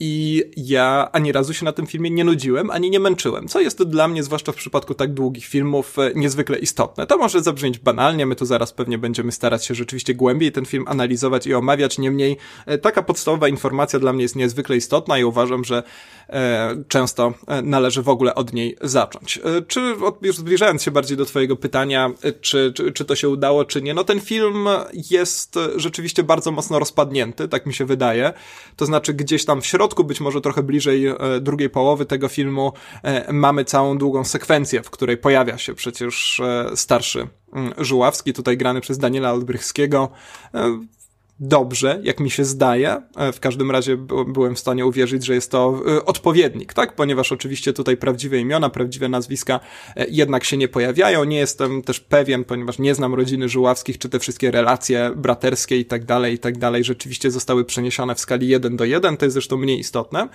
No ale że... Tak, tutaj chcia, chciałem pochwalić charakteryzatorów, że udało się tak specyficzną osobę jak Daniel Olbryski o tak wyrazistej twarzy ucharakteryzować w taki sposób, y, no że miałem przed oczami e, Olbrychskiego, Żuławskiego to mi się tam nie, to, jakoś mi się nakładało tak, że, że w pewnym momencie ten Olbrychski zniknął i, i widziałem tam Żuławskiego. To podobny fenomen jak ten e, z Damienem Lewisem przekształconym tak. w Steve'a McQueena, o którym rozmawialiśmy ostatnio. E, tak, no tutaj też e, nie tylko charakteryzator, ale sam Olbrychski wydaje mi się, można już zapomnieć oglądając go głównie w telenowelach, że to jest znakomity aktor, niemniej rzeczywiście jest i tutaj to pokazuje. No i to jest rzeczywiście sekwencja, z którą ja mam dość duży duży problem, to znaczy mam wrażenie, że tutaj reżyser e, nie powstrzymał się rzeczywiście już od tych wycieczek osobistych, jak do tej pory w ramach, w miarę mu się udawało i rzeczywiście dostajemy e, długi fragment filmu, który jest, e, no tak naprawdę nie służy szczególnie niczemu, no ani przekaz jakiemuś mocnemu przekazowi, który wcześniej w tym filmie jest budowany, ani posuwaniu jakiejś szczątkowej fabuły do przodu i tak dalej. Oczywiście reżyser ma prawo, jeżeli ma na to pieniądze i środki, robić ze swoim filmem, co mu się podoba, niemniej nie mogłem pozbyć się wrażenia, że e, bez tego długiego, przecież nadzwyczaj rozległego fragmentu mowa ptaków, e, mowę ptaków oglądałoby się jeszcze lepiej. No tak, to jest, to, jest takie wyraziste, dosadne epitafium już dla ojca, prawda? Bo też mamy tam sceny właśnie z, z domu rodzinnego, długiej jazdy kamery, także dokumentujące tak, plakaty, e, wcześniejsze nagrody. osiągnięcia, tak, Andrzeja Żuławskiego, właśnie pokazujące że wielkim artystą on był, no wydaje mi się, że okej, okay, no mogło być to potrzebne Xaveremu, ale niekoniecznie chyba potrzebne jest widzom takie, takie udowadnianie e, na siłę, że, e, że, że, że właśnie ojciec się zasłużył, tak? E, tak, tak, zwłaszcza, że no, myślę, że wiemy, że się zasłużył, po prostu można różnie oceniać jego twórczość, niemniej jest to rzeczywiście pewnie pierwsza piątka najbardziej istotnych i wpływowych może nie wpływowych, ale najbardziej istotnych e, polskich twórców kina. E, no więc e, sam film, abstrahując już od tego fragmentu, no, oczywiście jest rozbuchany, jest szalony, jest e, celowo dziwaczny, jest przesadzony, także aktorsko, no tutaj pewnie najlepszym wzorem e, papy Żuławskiego, który mówił o tym, że we Francji, gdzie przecież dużo pracował, pojawiło się już takie określenie jak tłumacząc na polski żuławskizm, po francusku żuławskizm, mm. który dotyczy właśnie tej przesady w grze aktorów. Tutaj to rzeczywiście mogło miejscami irytować, aczkolwiek wpisywało się faktycznie w całą rozbuchaną poetykę tego filmu, filmu, który w gruncie rzeczy jest e, no jest trochę o niczym, niestety. Mm, nie wiem, nie wiem jak ty uważasz, czy pewne, e, zarówno jak pasuje ci to rozbuchanie filmu, którego chyba mogliśmy się spodziewać, e, wiedząc na przykład, że to jest Młody Żuławski, którego filmu, filmy znamy, no Chaos y, i Wojna Polska-Ruska, o których, o których wspomniałeś, no i wiemy, że jest to y, też scenariusz starszego Żuławskiego, którego znamy jeszcze lepiej, jak tobie to leżało, no i zastanawiam się też, czy rzeczywiście jakiś y, wyrazisty przekaz, do którego ten film wyraźnie aspiruje, rzeczywiście się z tego filmu wyłania. Mhm. Znaczy, no, widzę problem w tym zderzeniu właśnie kina, e, znaczy, czy scenariusza ojca i, i, i reżyserii e, syna, bo mm, z jednej strony oprócz tej sekwencji właśnie takiej rodzinnej, trochę sentymentalnej, e, jest to film złożony e, z jasnych, no dla znawców kina żuławskiego odwołań czy nawiązań, cytatów do do twórczości, do twórczości ojca. Tu kilkakrotnie mm, powraca mm, chociażby E, na słynna scena z opętania, prawda, w której Izabel Adriani mia, mia, odgrywała taki, ta, ta, taki histeryczny e, szał. Tutaj mm, Żmuda Trzebiatowska jest tym od, od, odpowiednikiem chociażby e, tej postaci, ale mamy też nawiązania do trzeciej części nocy, mamy nawiązania do narwanej miłości, taka długa sekwencja napadu na bank, no to jest właśnie właśnie stamtąd. No tak, na trzecia część nocy to te historie rodzinne, prawda, też, które gdzieś tam. E, tak, tak. O, o wszach no i, tak oczywiście. W, tak, w, w, dialogach także obecne odwołania. no i to rzeczywiście e, funkcjonuje na zasadzie trochę takiego właśnie katalogu tego, czym się Andrzej Żuławski zajmował, ale punkt wyjścia tego filmu jest zgoła inny, no bo to się zaczyna od e, takiego szkolnego incydentu, prawda, który to e, tutaj no możemy spokojnie, spokojnie przytoczyć, bo po pierwsze to jest sam punkt wyjściowy filmu, po drugie incydent jest y, no pewnie pamiętany przez naszych słuchaczy także. Otóż y, kiedyś to w pewnej polskiej szkole takiego psikusa uczniowie Franka. nauczycielowi zrobili. No, wo, wo, wolę po polsku tak, tak, tutaj, tak, psikus. psikus jednak, mhm. w cudzysłowie oczywiście psikus, y, że założyli wiadro na głowę, ha, znaczy wiadro, no, kubeł na śmieci, tak, temu, temuż mm, pedagogowi. E, no i e, to jest e, no taki, taki incydent tutaj przeniesiony do filmu przedstawia nam mm, dwóch, no jak się wydaje, głównych, głównych bohaterów. Z jednej strony nauczyciela historii, z drugiej strony polonistę. Nauczyciela historii gra y, Sebastian Pawlak, tak, jeśli dobrze, dobrze pamiętam, natomiast Sebastian Fabiański gra tego, e, tego polonistę, który staje z nożem w obronie e, historyka.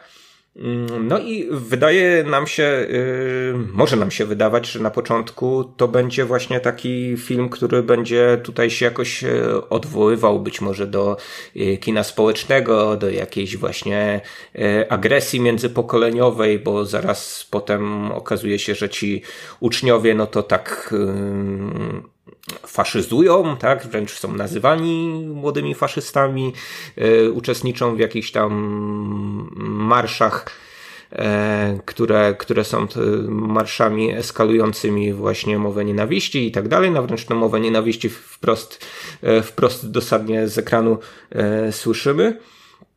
No, ale jak y, jako się rzekło, y, to jest, to jest tylko punkt wyjścia tego, y, tego filmu, po czym, po czym mamy zlepek różnych sekwencji, które bardzo, bardzo luźno do tego wszystkiego nawiązują. Więc z jednej strony mm, można powiedzieć, że, że, że ten film e, próbuje coś, e, coś opowiedzieć o współczesności, o współczesnej Polsce. Z drugiej strony bardzo jest zanurzony w tym, co przeszłe, czyli, czyli w filmach, filmach Andrzeja Żuławskiego, który to też nie był artystą, e, jak mi się wydaje, bardzo, mm, czy, czy w ogóle chyba zainteresowany tym, co takie aktualne, współczesne. E, był, był artystą, który, który no, w różnych, w różnych gatunkach filmowych gdzieś tam próbował się odnaleźć, różne rzeczy ze sobą łączył, ale niekoniecznie to, co y, aktualne. No więc ja tutaj, tutaj widzę mm, próbę pogodzenia jakichś takich dwóch zupełnie różnych wrażliwości, zupełnie innych obszarów zainteresowań, które, które reprezentują Y, ojciec z synem. I przyznaję, że, że ten film no, na zmianę mnie wciągał i odpychał, to znaczy pewne e, pewne sekwencje wydawały mi się interesujące, a inne z kolei e, przeciągnięte i niewiele wnoszące do całości i wydaje mi się, że ten, no, że, że, że tutaj akurat e, ten film mógłby, mógłby potrwać trochę krócej niż, niż dwie godziny. Czy, musi mieć taką, czy musiał mieć taką strukturę tego, e, tego nie wiem. Wydaje mi się, że Ksawery Żuławski też jest reżyserem, który taką chaotyczną strukturą trochę lubi operować. No, nomen omen jego debiut fabularny się nazywał Chaos, prawda? I to było takie trochę niezależne, można powiedzieć, punkowe kino, y, a potem y, no, wojna polsko-ruska też była, była filmem, który e, jakiejś takiej bardzo zwartej narracji nie ma, tak? Tutaj, tylko tam, no, wydaje mi się, że proza Masłowskiej była, była przeniesiona w sposób adekwatny i e, od początku do końca ten film się układał w jakąś taką spójną opowieść o współczesnej Polsce, natomiast e, no, w przypadku Mowy Ptaków no, mam bardzo, bardzo duże wątpliwości e, co do proporcji. Po mhm. prostu, czy ten film jest bardziej hołdem dla Żuławskiego, czy też jest czy też jest y, kinem, kinem jego syna. Tak, absolutnie, absolutnie się z tym zgadzam. No tutaj e, rzeczywiście ogromny pro, ogromnym problemem jest szereg takich rozłamań właśnie, które wydarzają się temu filmowi na bardzo różnych płaszczyznach. E, I rzeczywiście, no, wystawiamy się po prostu tutaj na taki radosny, bardzo też punkowy, wydaje mi się, z ducha właśnie festiwal tego e, chaosu, do którego nawiązałeś. I rzeczywiście to, to może dawać dużą radość, ale jednocześnie trudno nie oprzeć się i daje, miejscami rzeczywiście daje. Ja chyba częściej byłem przyciągany do tego filmu niż odpychany. E, posługując się, się, się, się, się, nawiązując do tego, co ty przed chwilą powiedziałeś, ale e, jednocześnie no, trudno nie oprzeć się wrażeniu, że rzeczywiście e, młodszy Żuławski miał wielkie ambicje, żeby opowiedzieć o no, stanie społeczeństwa, jakkolwiek wydumanie by to nie zabrzmiało, to o tym należy właśnie od czasu do czasu przynajmniej jakiś film nakręcić, a jednocześnie być może był, no nie wiem, nie chcę powiedzieć zależny czy uwięziony, ale może zapatrzony po prostu, trudno mu się też dziwić w dziedzictwo swojego taty i rzeczywiście rzeczywiście wyszło, wyszło przez to kino, które miejscami przypomina taką magmę, która za bardzo nie wiadomo w którą stronę e, popłynie. Ja tutaj chciałem powiedzieć, że ogromne wrażenie zrobił na mnie e, człowiek, który jak teraz sprawdziłem nazywa się Eryk Kulm, a nawet Eryk Kulm. E, jest to człowiek, który grał Józefa, czyli naszego trendowatego muzyka. Zupełnie fascynująca rola, naprawdę zarówno u starszego, jak i u młodszego Żuławskiego zawsze mam pewne problemy z ustosunkowaniem się do gry aktorskiej, ponieważ no, w mowie ptaku widać to szczególnie rzeczywiście te, nazwijmy to właśnie za Francuzami, żuławskizmy dają się faktycznie yy, we znaki, ale, ale, ale sam Kulm był absolutnie znakomity i swoją drogą zaraz po zakończeniu tego filmu, kiedy wyszedłem z sali, zobaczyłem go na korytarzu ponurego Heliosa i z satysfakcją stwierdziłem, że wcale się nie rozpadł, także e, bardzo dobrze dla, dla polskiego kina. Mam nadzieję, że nie raz go jeszcze gdzieś zobaczę. Ciekawe, gdzie go widziałem swoją drogą, pewnie w Legionach. Zaraz to sprawdzę. Dobra, nie będę teraz tego sprawdzał, bo widzę, że milczysz. Słyszę, że milczysz. To sprawdzaj, sprawdzaj. Ja, ja w A, w Kamieniach chciałem... na Szaniec. On, był, to on miał chyba dużą rolę w Kamieniach mhm. na Szaniec. Czyli prawie mhm. Legiony. E, e, w, w, międzyczasie chciałem, chcia, chciałem wypowiedzieć słowa, które no, których pewnie nie powtórzę już na tej antenie, a przynajmniej nie spodziewam się, że to nastąpi prędko. E, Sebastian Fabiański jest naprawdę dobry w tym filmie. I to było dla mnie jakieś takie największe zaskoczenie tego filmu, ponieważ no, uważam, że że Sebastian Fabiański prezentuje takie swego rodzaju dwubiegunowe aktorstwo, to znaczy albo, y, albo jest na tyle niemrawy, że, że mógłby zagrać drzewo równie dobrze, y, czy jakiś tam nieruchomy, nieożywiony element materii organicznej, bądź też nieorganicznej, a, z, a... To było świetny wpis w kredyt na końcu. Mhm. E, no nie wiem, czy, czy, czy, czy, czy do jego CV, do CV aktorskiego coś takiego pasuje. I niestety, nie, nie, niestety często on takie, tego typu role e, prezentuje, natomiast no, jest jeszcze ta druga e, maniacka, można powiedzieć, twarz Sebastiana Fabiańskiego, w której no właśnie on e, jest nadekspresyjnie rozbuchany, wręcz, e, wręcz histeryczny i często to wypada też e, śmiesznie, natomiast do tego filmu ewidentnie to yy, pasowało. On tutaj ma sporo no z takich można powiedzieć też ćwiczeń aktorskich, tak, bo jest tu dużo, dużo słownej zabawy, zresztą ten film w dialogach y, też obfituje w szereg nawiązań do, do klasyki polskiej literatury, tak? Tutaj e, mamy obficie y, cytowanego y, Mickiewicza, jest, no, nawiązania do Gombrowicza są bardzo, bardzo istotne i szereg, i szereg innych, ale też takie właśnie, właśnie ćwiczenia oparte o no jakby można powiedzieć, różnego rodzaju mi, mi, mikroscenki, e, w których no, Fabiański ma być trochę jak postać z horroru, prawda, albo jak postać z kina akcji, no i on tutaj w tym wszystkim jakoś dziwnie, świetnie się odnalazł, więc, więc przed tą rolą e, chylę czoła tym razem. No tak, ja jak najbardziej, jak najbardziej się zgadzam. Również z przyjemnością mi się na niego patrzyło. Tak samo jak na Legionach. Myślę, że te dwa filmy, w których go zobaczyłem, e, to byłoby całkiem niezłe CV aktorskie. E, dobra, no to Mowę Ptaków to jest film, który jak mi się zdaje, należy zobaczyć. Właśnie zostaje wprowadzone do dystrybucji przez Velvet Spoon, więc serdecznie ja w każdym razie zapraszam do kin. I no, jakkolwiek banalnie to zabrzmi, to chociażby po to, żeby wyrobić sobie własne zdanie, choć rzeczywiście dobra twórczość, dobra znajomość twórczości Papy Żuławskiego tutaj zdecydowanie pomaga w odbiorze. No właśnie o tym, o, o, o, o tym chciałem wspomnieć, że być może jednak trochę się traci, gdy te mm, cytaty z, z kina Andrzeja Żuławskiego nie są, nie są rozpoznawalne, no więc polecam, polecam zapoznać się z najważniejszymi dziełami no właśnie, Andrzeja Żuławskiego. No jest, to, jest to taki artysta, którego znać y, trzeba. Y, on też bardzo dzieli widownię Mam wielu, wielu znajomych y, filmoznawców, którzy Żuławskiego serdecznie nie trawią. Na przykład uważają, że tylko trzecia część nocy jest dobrym filmem, a, y, y, a potem, a potem no, to, już, to, to już droga w dół. No ale wydaje mi się, że mało mamy w kinie polskim jednak ludzi o tak osobnym głosie artystycznym, tak, tak, tak. więc, y, więc tr tr trzeba poznać, czym te rzeczone żuławskizmy, o których wspomniałeś, y, są, a potem, potem może dopiero sens mowy ptaków, która, no właśnie, korzysta z kina ojca, oddaje hołd kinu ojca, próbuje być też trochę czymś, czymś innym. Wydaje mi się, że, y, że nie do końca jest to, jest to udane posunięcie, że mamy tych tych kilka, kilka poziomów tutaj jednocześnie. Niemniej, no tak czy owak warto zobaczyć na pewno. E, tak, na, no, nawet jeżeli film miałby być tylko pretekstem do obejrzenia, e, do zapoznania się z całą twórczością Andrzeja Żuławskiego, albo większością tej twórczości, to jest to e, już bardzo dużo. Dobra, no mowa tak. O, opętanie obejrzyjcie koniecznie. Tak. Nie wiem, czy kiedyś zachęcałem do oglądania opętania, więc zachęcę teraz. Oglądanie opętania.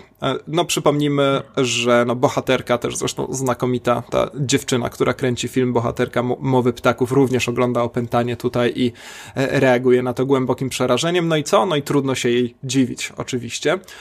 Yy, mowa ptaków, e, niech będzie, że zakończy naszą rozmowę o festiwalu w Gdyni yy, i e, no, nie, nie, wyróżniłem jej tutaj, bo wiedziałem w, w, czasie tego mojego przydługiego monologu, bo wiedziałem, że sobie o niej pogadamy. Yy, warto wspomnieć... Nie, no stanowiła jakiś, jak, tak jak mówiłem, mówiłem, dobry pomost pomiędzy tymi festiwalami. Tak, ale ona też pasuje do polskiego kina odpałowego, w skrócie PKO.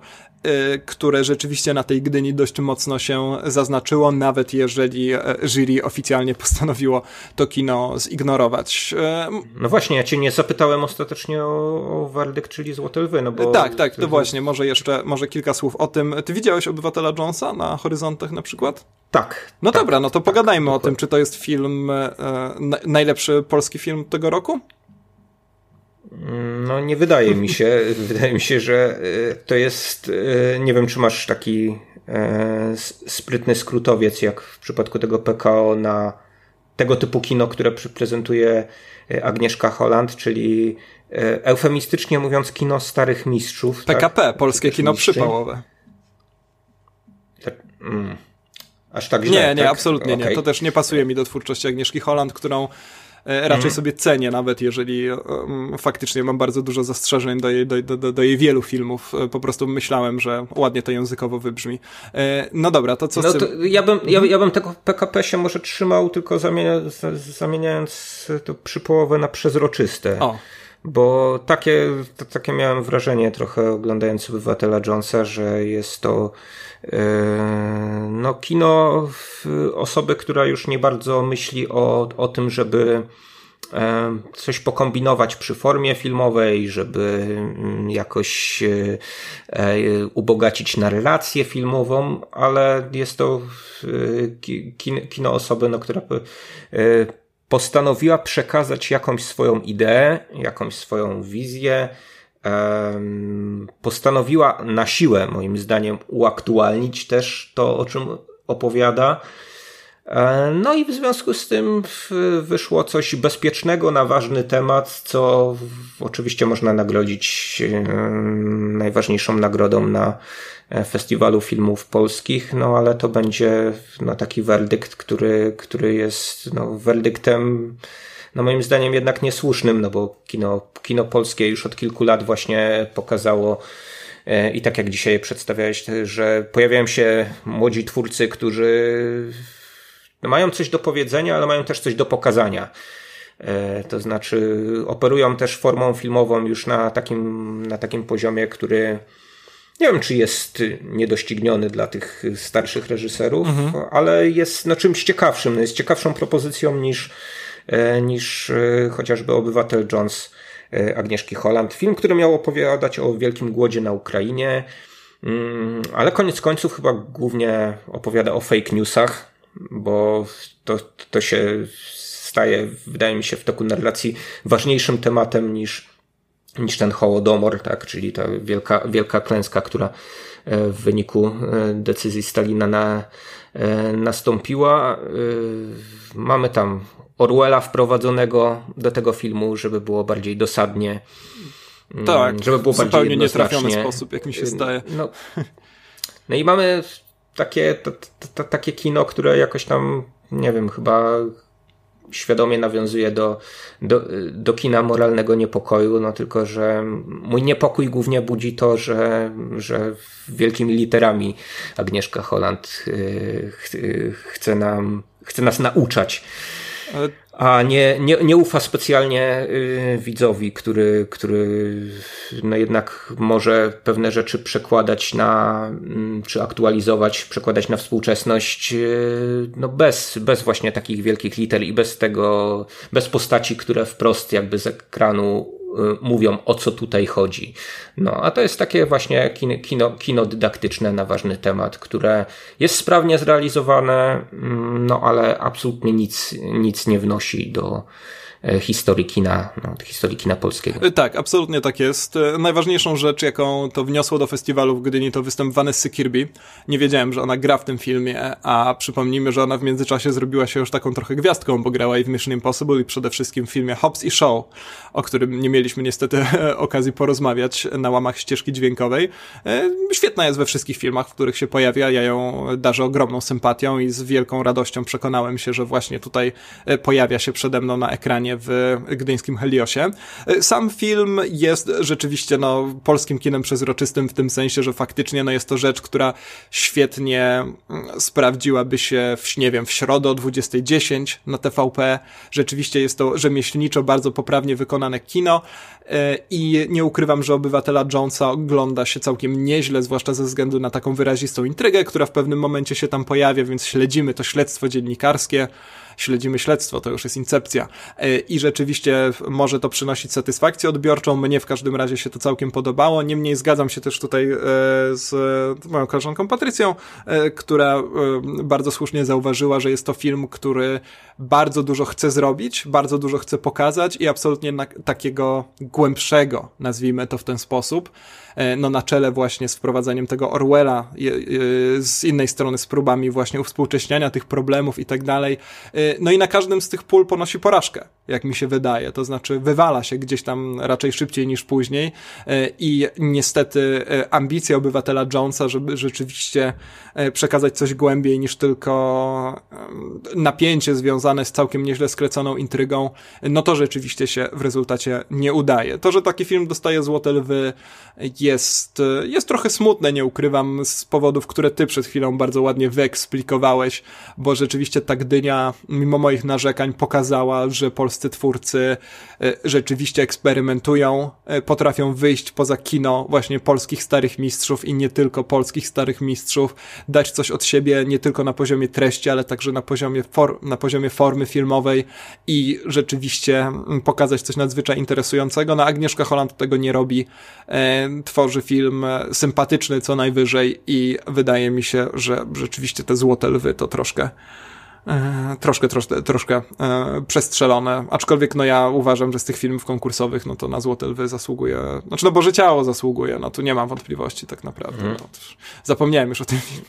Zwłaszcza, że Boże Ciało to... oglądałem w takim smutnym moim okresie, poprzez pierwsze dwa dni na festiwalu oglądałem prawie same dobre filmy, a później zacząłem oglądać te wszystkie kuriery i Boże Ciało oglądałem gdzieś tam w międzyczasie i później co wieczór musiałem sobie przypominać, podsumowując e, festiwal, że widziałem to Boże Ciało i że to jest naprawdę dobre no, kino. Widzisz, to, to, jest, to jest właśnie ten minus jeżdżenia na festiwal filmów polskich, o którym wcześniej wspominałem, no, że mo, mo, mogą cię przytłoczyć legiony filmów niedobrych, nawet jeżeli tam parę dobrych obejrzałeś. Tak, niestety. Przyznam, że już długo mi się to nie wydarzyło, a teraz e, niestety, niestety tak było. Ikar, który otrzymał Lwy Srebrne, na pewno doczekał się, doczeka się dystrybucji. Nie wiem, kiedy jest premiera. Możesz to sprawdzić w międzyczasie, bo ty tam masz chyba sprawniejszą klawiaturę przed oczami niż ja. sobie już tutaj. Yy, no to jest y, film też niestety według mnie nieudany. No za trzy, za trzy tygodnie. No to, za, więc... to pogadamy sobie pewnie. To może wrócimy jeszcze do tego polskiego kina właśnie przy okazji Bożego Ciała na plus i Kara raczej na minus. Mm, to znaczy na pewno na minus tak naprawdę. Nie mam żadnych wątpliwości co do mojej oceny tego filmu e, i jeszcze sobie o tym pogadamy. E, przy... No ale koniec końców chyba szanujesz decyzję komisji selekcyjnej Oscarowej, tak? W takim razie, że nie Obywatel Jones i nie Ikar tam mm, będą konkurować, tylko właśnie Boże Ciało. to jest taki Legiony. film, który twoim zdaniem to jest taki film, który Twoim zdaniem jest w stanie być zrozumiałym i doceniony. Absolutnie. E, poza granicami Polski. On trochę nagród zdobył, nie, nie będąc w, na, w najważniejszych e, konkursach weneckiego festiwalu, w takiej sekcji Horizonti startował, ale jednocześnie no, nazbierał tam jakieś, jakieś nagrody. Nie wiem, ile jest nagród w Wenecji, więc być może to jest kwestia skali, ale wciąż no, zauważony został. Tak, to jest też film w przeciwieństwie do twarzy. Ja nie chcę za bardzo wyprzedzać naszej dyskusji. Na pewno o twarzy w kontekście Bożego Ciała sobie porozmawiamy, bo tu też mamy e, duży, głośny film, który obrazuje polską wieś. E, w przeciwieństwie do filmu Szumowskiej Komasa E, kręci taką niezwykle kameralną historię, wydaje mi się. Nie ma wielkiego problemu z tym, żeby część z tego, a może nawet wszystko wydarzało się gdzieś tam jeszcze w Nowej Hucie na przykład, czy na Mokotowie. E, w każdym razie wydaje mi się, że dzięki temu właśnie ten film ucieka przed tą pułapką, w którą Szumowska niestety w twarzy wpadła. Swoją drogą Boże Ciało jest też współprodukcją francuską, więc mam nadzieję, że po prostu jakieś tam sprawne lobby i tak dalej podziała gdzieś tam i e, no i rzeczywiście ten film zostanie Mm, zauważony, ponieważ e, zasługuje na to. Absolutnie. Naprawdę. No i ta końcowa scena akcji, o, naprawdę. Aż mnie boli szczęka, jak o tym myślę. Mm. Dobra, powiedzmy jeszcze, że przed, e, przed festiwalem w Gdyni odbył się festiwal E, Omarz Akieślowski w Sokołowsku na Dolnym Śląsku. E, festiwal, który mieliśmy wielką przyjemność e, objąć współpracą medialną. Był to nasz debiut. Niestety w wyniku wypadków losowych ani ja, ani ty nie dotarliśmy na ten festiwal, który odbywał się w samym, w samym środku września. Niemniej jest to impreza niezwykle no, sympatyczna, brzmi tak troszkę pobłażliwie, więc po prostu znakomita, nazwijmy to w ten sposób, która odbywa się w niezwykle również sympatycznym miejscu i która odbywa się już któryś raz z rzędu, więc e, za rok również będziecie mogli na ten festiwal się wybrać, jeżeli teraz wam się nie udało. E, my na pewno podejmiemy wszelkie starania, więc e, serdecznie zapraszamy. No i tutaj pytanie, Michał, czy, ponieważ rozmawiamy już półtorej godziny, mm, czy wspomnimy sobie jeszcze chwilę o tych wcześniejszych festiwalach, na których byliśmy w tym roku? Ty byłeś w Zwierzyńcu, obaj byliśmy na Nowych Horyzontach. E, tak, tak jak w, rozmawialiśmy o tym przed festiwalami jeszcze w, w podcaście, no jakby stałym punktem programu u mnie są zawsze Nowe Horyzonty i Zwierzyniec, przy czym Zwierzyniec bardziej, żeby odetchnąć po tym maratonie filmów e, nowohoryzontowych. E, no i tak też tak też było w tym roku, mimo że no, chociażby takie filmy jak Mowa Ptaków e, w Zwierzyńcu także, e, także widziałem, ale głównie ochoczo korzystałem z tamtejszych e, pięknych okoliczności przyrody niż, niż z tamtejszych filmów. Niemniej chciałem zauważyć pewną, pewną kwestię dosyć wydaje mi się istotną. Otóż do polskich kin e, wpada cykl czeskich klasyków. Mhm. E, mniej lub bardziej znanych i nie wiem jak szeroko dystrybuowanych tak naprawdę w ilu kopiach te filmy krążą po polskich kinach. One były tak właśnie zapowiedziane w Zwierzyńcu szeregiem pokazów. Praktycznie codziennie można było jakiś taki właśnie czeski film obejrzeć, czy też, czy to były E, przygody wojaka Szwejka, e, czy to e, czeskie science fiction, miejscami śmieszne, miejscami no naprawdę interesujące. Ikaria XB1 był film w tym cyklu Iwana Passera, Mm, właśnie umknęło mi. Mhm. Stukaj, stukaj tam w klawiaturę. Um, um, um, umknął mi tytuł w tym momencie, co, co jeszcze w tym cyklu się pojawiło. Intymne oświetlenie pasera hmm. można było mhm. obejrzeć, można było obejrzeć um, któryś z filmów Formana, chyba Pali się moja panno, więc teraz jest taka okazja, żeby to uczynić także, także w waszych lokalnych kinach, no ale nie wiem jak, jak głęboko musicie się naszukać, żeby, jak bardzo lokalnie żeby te filmy, musicie, musicie te, te filmy zobaczyć, bo oczywiście portale filmowe informują o tym, że, że te filmy mają, mają polską, polską premierę, ale nie zbadałem tematu, y, jak szeroko one są pokazywane. Być może na jednej albo dwóch kopiach gdzieś tam y, krążą, no ale być może jeśli macie jakiś zaprzyjaźniony DKF, to warto mm, sprowadzić takie filmy mm, i pokazać je na jakichś odosobnionych e, seansach, więc do tego, e, do tego serdecznie Mm, zachęcam. Natomiast y, słów kilka o nowych horyzontach. Y, no, nowe horyzonty, jak zawsze, e, wręcz przytłaczały liczbą, y, liczbą filmów wartych uwagi. Ja na nowych horyzontach zawsze mam e, no, jakieś tam problemy z selekcją od pewnego czasu. Jednak poszedłem takim kluczem, że, że oglądam te naj, najgłośniejsze filmy, nie zważając na to, czy te filmy trafią niedługo do kin, czy też nie, ponieważ e, w ubiegłych latach no, zdarzały się takie sytuacje, że e, coś tam sobie odpuszczałem pod kątem obejrzenia w kinie, a potem jakieś wypadki losowe sprawiały, że tego w kinie nie mogłem zobaczyć. No w związku z tym no, raczej, raczej odpuszczam filmy konkursowe mm, na rzecz, na rzecz takich filmów, które które gdzieś tam przeszły przez te konkursy najważniejszych festiwali, takich jak, jak Cannes czy, e, czy Berlin. E, no i dzięki temu wydaje mi się, że mniej, mniej rozczarowań na moim e, koncie, ale też w tym roku może bez jakichś takich specyficznych olśnień. Kilka filmów rzeczywiście mi się podobało.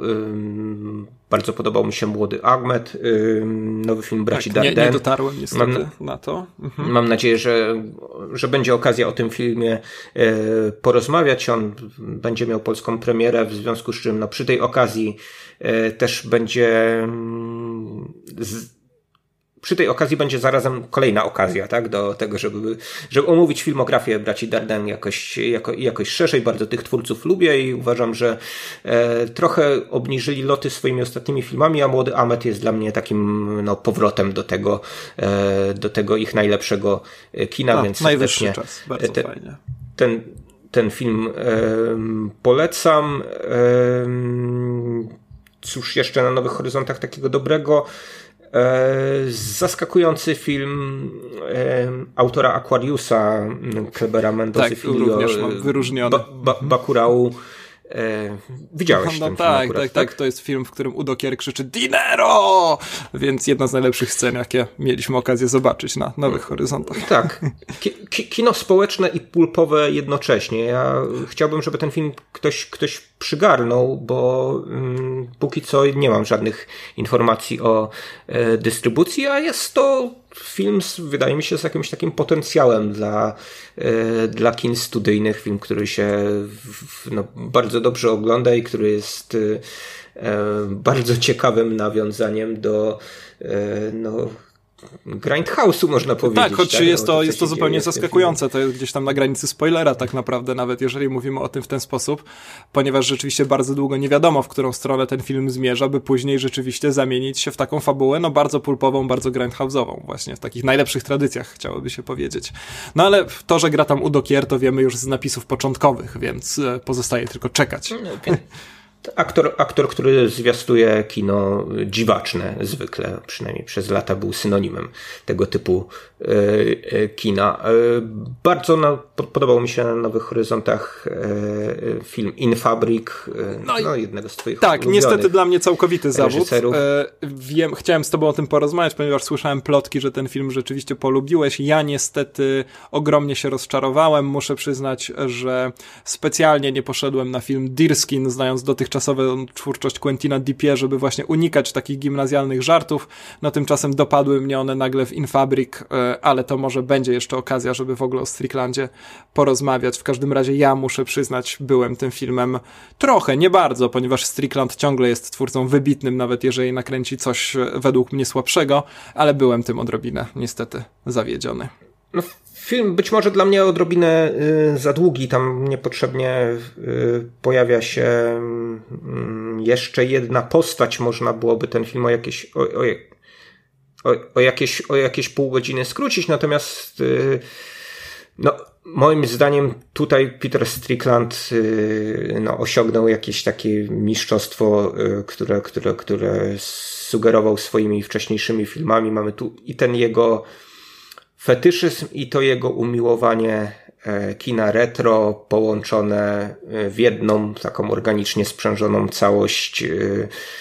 E, no, życzyłbym sobie, żeby ktoś, ktoś, ten, ktoś ten film przygarnął. Jeśli go nie przygarnie, to chyba o nim porozmawiamy osobno, tak jak wspomniałeś, tak, w kontekście pozostałych filmów Petera Stricklanda, no bo Potrzeba, szkoda, no to jest wybitny twórca, niesamowity zupełnie. Szkoda tylko kilk, kilka, kilku minut właśnie dla tego artysty, prawda, kiedy możemy o nim porozmawiać przynajmniej pół tak, godziny. no dla mnie... Więc, mhm. więc takie filmy odrzucone przez dystrybutorów festiwalowe to chyba sobie zostawimy na raz następny, jako że tutaj kino polskie nam mocno tę dyskusję um, przytłoczyło. Chyba, że coś jeszcze o Infablik chciałeś w tym momencie. Nie, nie, rzeczywiście myślę, że to byłoby niesprawiedliwe wobec dokonań Stricklanda, gdybyśmy po prostu gdzieś tam zająknęli się o tym tylko i wyłącznie, a już jesteśmy na granicy tego, więc obiecajmy po prostu, że o Stricklandzie porozmawiamy sobie e, jeszcze kiedyś. Peter Strickland, proszę koniecznie, jeżeli nie znacie, wygooglować to nazwisko.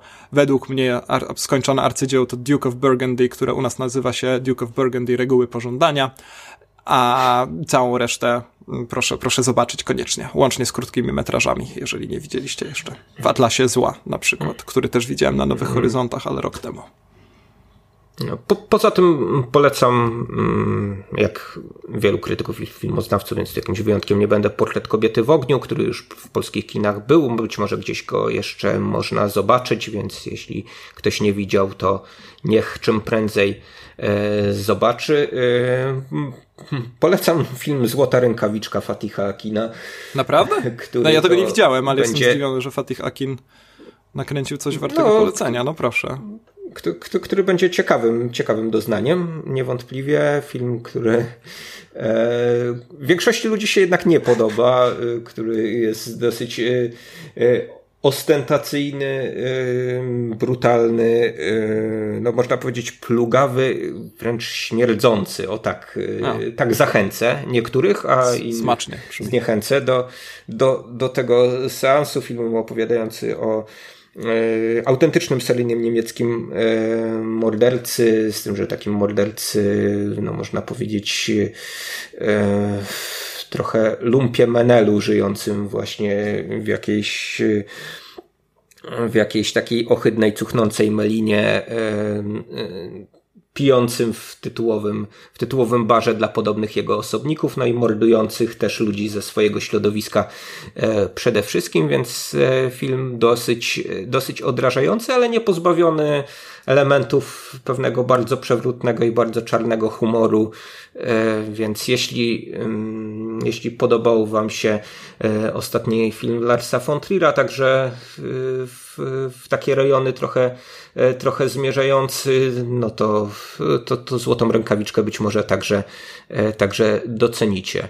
W polskich kinach będzie też film, znaczy Złota Rękawiczka nie wiem, czy będzie w polskich kinach, bo tego akurat mhm. nie sprawdziłem, ale no bardzo, bardzo wątpię, żeby ktoś chciał ten film e, wziąć. Tutaj jakiegoś takiego wielkiego potencjału nie widzę na, e, na, na, na sukces. Aczkolwiek hasło na plakat wymyśliłeś dobre. Śmierdzący, brzydki, odrażający, zły. No, tak, tak, tak. E, natomiast w polskich kinach, z tego co się orientuję, gdzieś w warunkach mocno zimowych będzie film, który się rozgrywa w warunkach mocno letnich, więc można byłoby się można będzie się oderwać tak od tej, e, od tego strasznego polskiego klimatu i przenieść do kolumbijskiej dżungli e, wraz z takim filmem Monos Oddział Małp. E, wydaje mi się, że razem chyba też sobie porozmawiamy o tym filmie, gdy go zobaczysz. Tak, tak bardzo chciałem pewnie. zobaczyć go na Nowych Horyzontach, ale niestety nie udało mi się dotrzeć koniecznie. Tak, mm. tak, jak najbardziej. Zaraz kiedy wejdzie do Jest... to uderzam tak, te, te, te, ten, ten film też został w tej konkurencji takiej wstępnej Oscarowej wyróżniony.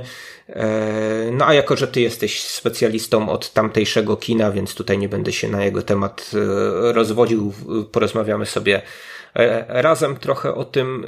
Ja, ja byłem na filmie Deerskin w przeciwieństwie do ciebie, mimo że o twórczości Quentina Dipie miałem podobne zdanie co, co ty.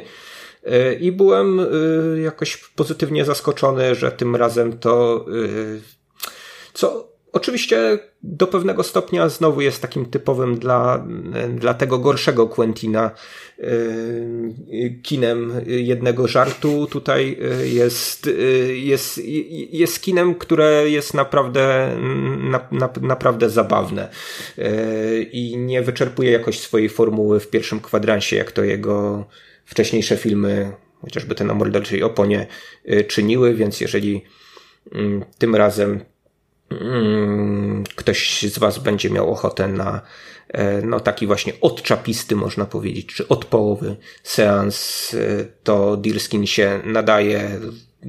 Krótki dosyć format, 70 minut e, i mordercza kultka gdzieś jako jeden z, z głównych bohaterów filmów. Jean Dujardin świetnie się w tym, w tym filmie odnajduje jakoś z, zaskakująco. No ale takim topem Nowych Horyzontów obok Infabrik no dla mnie był film Parasite, o którym trochę więcej mieliśmy w tym odcinku powiedzieć. Nie wiem, nie wiem czy mam jeszcze siłę, nie żeby jakoś też, dużo mówić o, o, o Nie mam filmie. też czasu, zwłaszcza, że ja bym chciał jeszcze powiedzieć, e, co ja z kolei z Nowych Horyzontów wyciągnąłem, e, choć w dużej mierze e, pokrywa się to z tym, co ty opowiedziałeś, więc zanim może krótko o Parasite, to ja chciałem wspomnieć o moim osobistym odkryciu. Mianowicie ja od kiedy zacząłem ponownie jeździć na Nowe Horyzonty, postanowiłem też od czasu do czasu wskakiwać na konkurs nowohoryzontowy, który wiadomo jest tworem zupełnie dziwacznym. Na początku XXI wieku to były filmy, z których najczęściej wychodziło się z kina. Teraz ponoć to trochę złagodniało, ale zarówno w zeszłym roku, jak i teraz konkurs dość przyjemnie mnie zaskoczył. W zeszłym roku widziałem film Dzicy Chłopcy Bertranda Mandico, o którym opowiadałem w naszym odcinku sprzed roku pewnie, a w tym roku zobaczyłem film pod tajemniczym tytułem Tlam, Tlames. E, muszę się pochwalić, e, że chociaż nie jest to absolutnie moja zasługa, wręcz przeciwnie, ja aktywnie działałem przeciwko temu, że jest to film, który otrzymał najniższą ocenę publiczności ze wszystkich filmów e, konkursowych. Dla mnie był to film zupełnie fascynujący, hipnotyzujący i porażający zarazem. Wyreżyserował go Tunezyjczyk, niejaki Ala Edine Slim, i jest to jego drugi film. Mm, pierwszy, pierwszy film nosi tytuł The Last of Us, ale z tego co wiem nie jest adaptacją słynnej gry wideo. E, i sam film e, jest e, bardzo interesującą strukturą, to znaczy przez pierwszą godzinę jest to taka arthouse'owa slow wariacja na temat kina sensacyjnego, co ogląda się z wielką przyjemnością ze względu na to, że reżyser ma mocne predylekcje do nie tylko długich ujęć i pokazywania nam na przykład pięknego miasta z góry, czy podążania kamerą za bohaterem przez 10 minut, e, ale również fantastyczna ścieżka dźwiękowa tam e, rozbrzmiewa i e, taka bardzo długa scena, no chyba z 4-5 minutowa, która wieńczy ten, ten pierwszą część filmu, to jest tak naprawdę jeden z najfajniejszych teledysków, nie powiem, że do ciężkiej muzyki, ale, ale, ale muzyki powiedzmy nie trafiającej gdzieś tam na listy przebojów, jakie widziałem w życiu. No a później rzecz zmienia się w taką mocno pulpową, uroczo naiwną, E, historię bardzo mocno mm, czerpiącą z przeróżnych biblijnych wzorców. E, pojawia się tam zresztą nawet zupełnie dosłownie potwór w pewnym momencie, co jest e, zaskakującą, ale jak najbardziej pozytywnie sceną tego filmu. Całość w rezultacie właśnie z takiej slow cinema type sensacji zmienia się w kino uroczo naiwnie metafizyczne, tak bym to nazwał. Oglądałem to z ogromną przyjemnością film Tlames, E, co z tego, co wyczytałem w internecie po tunezyjsku oznacza enchantment, tak, czyli urok nasz, e, coś takiego. No szczerze to polecam, jeżeli gdziekolwiek będziecie mieli okazję ten tunezyjski film e, zobaczyć. Oczywiście po części tunezyjski, bo tam chyba większość pieniędzy, czy dużo pieniędzy dali jak zwykle Francuzi, to koniecznie, koniecznie, koniecznie to znajdźcie. A propos filmów, które dzieją się w klimatach ciepłych, ale które w Polsce będą miały premierę dopiero w grudniu, no to ja chciałbym jednak Mówię jednak, bo przed seansem miałem bardzo duże wątpliwości, ale polecić Nasz Czas, Carlosa Reygadasa. Film, który mnie nadzwyczaj pozytywnie zaskoczył. To jest rzecz, która trwa trzy godziny. Ja zakończyłem tym filmem moje nowe horyzonty. Wybrałem się na to chyba o godzinie 10 rano, przekonany, że będę cierpiał. Tymczasem Reygadas opowiada według mnie no nawet odważyłbym się stwierdzić poruszającą historię na temat y, relacji międzyludzkich, trójkątów, takich no, melod rasowo-melodramatycznych wręcz, y, ale robi to z dużo większą finezją niż wspomniane wcześniej Legiony, y, więc muszę przyznać, że nasz czas, film, po którym niewiele tak naprawdę się spodziewałem, zwłaszcza o tej porze i w tym moim stanie wycieńczenia festiwalowego, rzeczywiście bardzo ładnie ten, film, ten festiwal dla mnie zamknął. Tutaj jednak muszę się poskarżyć, że pod koniec seansu działy się okropne rzeczy, mianowicie, no wiedzieliśmy, że, wiedzieliśmy jako widzowie, że film już się domyka, że oglądamy ostatnie ujęcie, że zaraz zaczną się napisy. Niemniej te napisy jeszcze się nie zaczęły, ludzie zaczęli tłumnie wychodzić yy, i w końcu nawet drzwi prowadzące na zewnątrz, na świat prawdziwy, na słońce, e, pozostały otwarte i dlatego ostatnią minutę tego filmu z jakichś niezrozumiałych dla mnie powodów oglądałem już w pełnym słońcu, co, no co jest złe. No, nie powinny się takie rzeczy w kinie wydarzać. W grudniu, jak ostatnio sprawdzałem, nasz czas będzie miał premierę, nawet jeżeli ostatnio... No ja już mhm. widzę, że premiera jest przesunięta o, na kwiecień. Naprawdę? E, czyli... tak, ale to da dys dystrybutorowi e, nomen omen czas na to, żeby e, wykorzystać swoje świetne hasło reklamowe, że bardziej finezyjnie od Legionów. E, tak, mam nadzieję, że to rzeczywiście komukolwiek się przyda. Naprawdę zaskakująco wyrazista struktura, jak na zwłaszcza ostatnie filmy Ray Gadasa, bardzo namacalna fabuła, Mm, pewne zwroty i tak dalej, które rzeczywiście tutaj e, da się chwycić w przeciwieństwie do tego, co do tej pory Reygadas uprawiał, a wszystko jednak skąpane w takich, ale tym razem wydaje mi się całkiem zdrowych Reygadasizmach. No będzie jeszcze, jeżeli ten film będzie miał premierę za rok, ale jednak to pewnie będzie jeszcze e, okazja, żeby o nim e, wspomnieć. No tak, Ray, Ray Gadas to jeden z tych twórców kina artystycznego, których szczerze nie cierpię, więc chętnie Tak, to zawsze. Znaczy, zawsze. Nie, nie, bo, nie, bo będę musiał obejrzeć ten trzy godziny. A nie widziałeś, tak? Nie, nie odważyłeś się.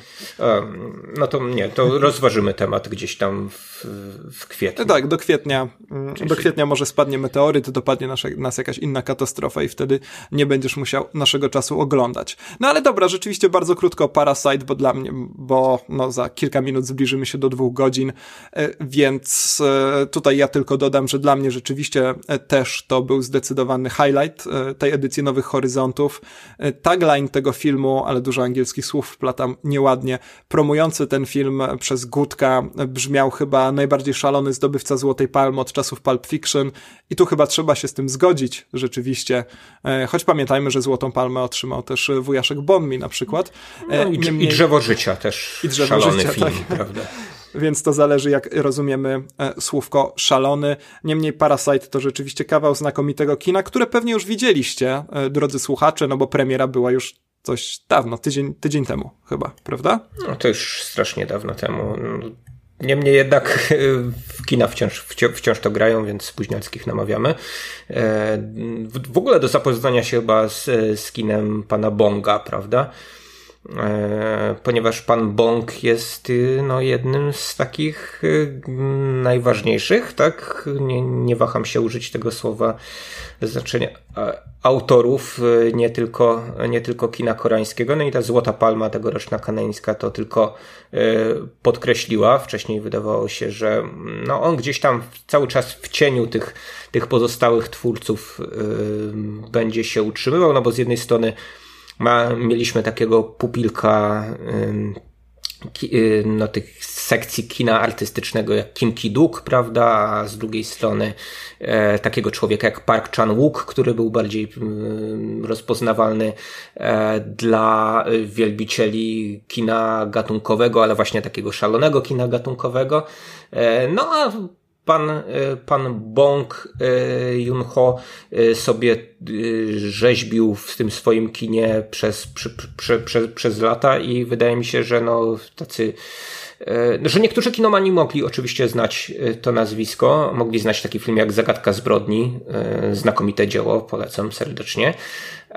Natomiast no dopiero teraz, dopiero ta łatka zdobywcy Złotej Palmy sprawi, że no, po jego filmy jakoś tam e, szerzej zaczniemy e, sięgać, chociaż on e, no, takie, takie wycieczki mm, nie powiem mainstreamowe, ale takie, które miały no. popularyzować jego kino, no już, już przedsięwziął, prawda, bo poleciał za ocean i tam, i tam kręcił w międzynarodowej obsadzie E, filmy takie jak Snowpiercer czy Okja, zresztą wspominaliśmy o tych filmach trochę na No na Okja przy okazji e, właśnie kontrowersji wokół Khan, prawda, bo to film e, Netflixowy, a w każdym razie przez Netflix pokazywany. Snowpiercer tak jest. No ja bardzo lubię Host Bonga. To jest pierwszy jego film, który widziałem i pamiętam, że naprawdę Widziałem go bardzo dawno temu i pamiętam, że naprawdę nie wiedziałem, co się tam dzieje, ale nie mogłem oderwać oczu od ekranu, także szczerze, szczerze polecam. Żeby nie zostawić też naszych słuchaczy tak zupełnie zupełnie z niczym na temat Parasite, to ja chciałem polecić tekst. Co prawda wiadomo, że lepiej o kinie słuchać niż o nim czytać. Niemniej na kulturze liberalnej ukazał się artykuł Łukasza Mańkowskiego e, Kalejdoskop społecznego niepokoju, recenzja filmu Parasite w reżyserii e, Bonga, znanego nam dalej, nie będę ryzykował e, czytając pełni jego nazwiska.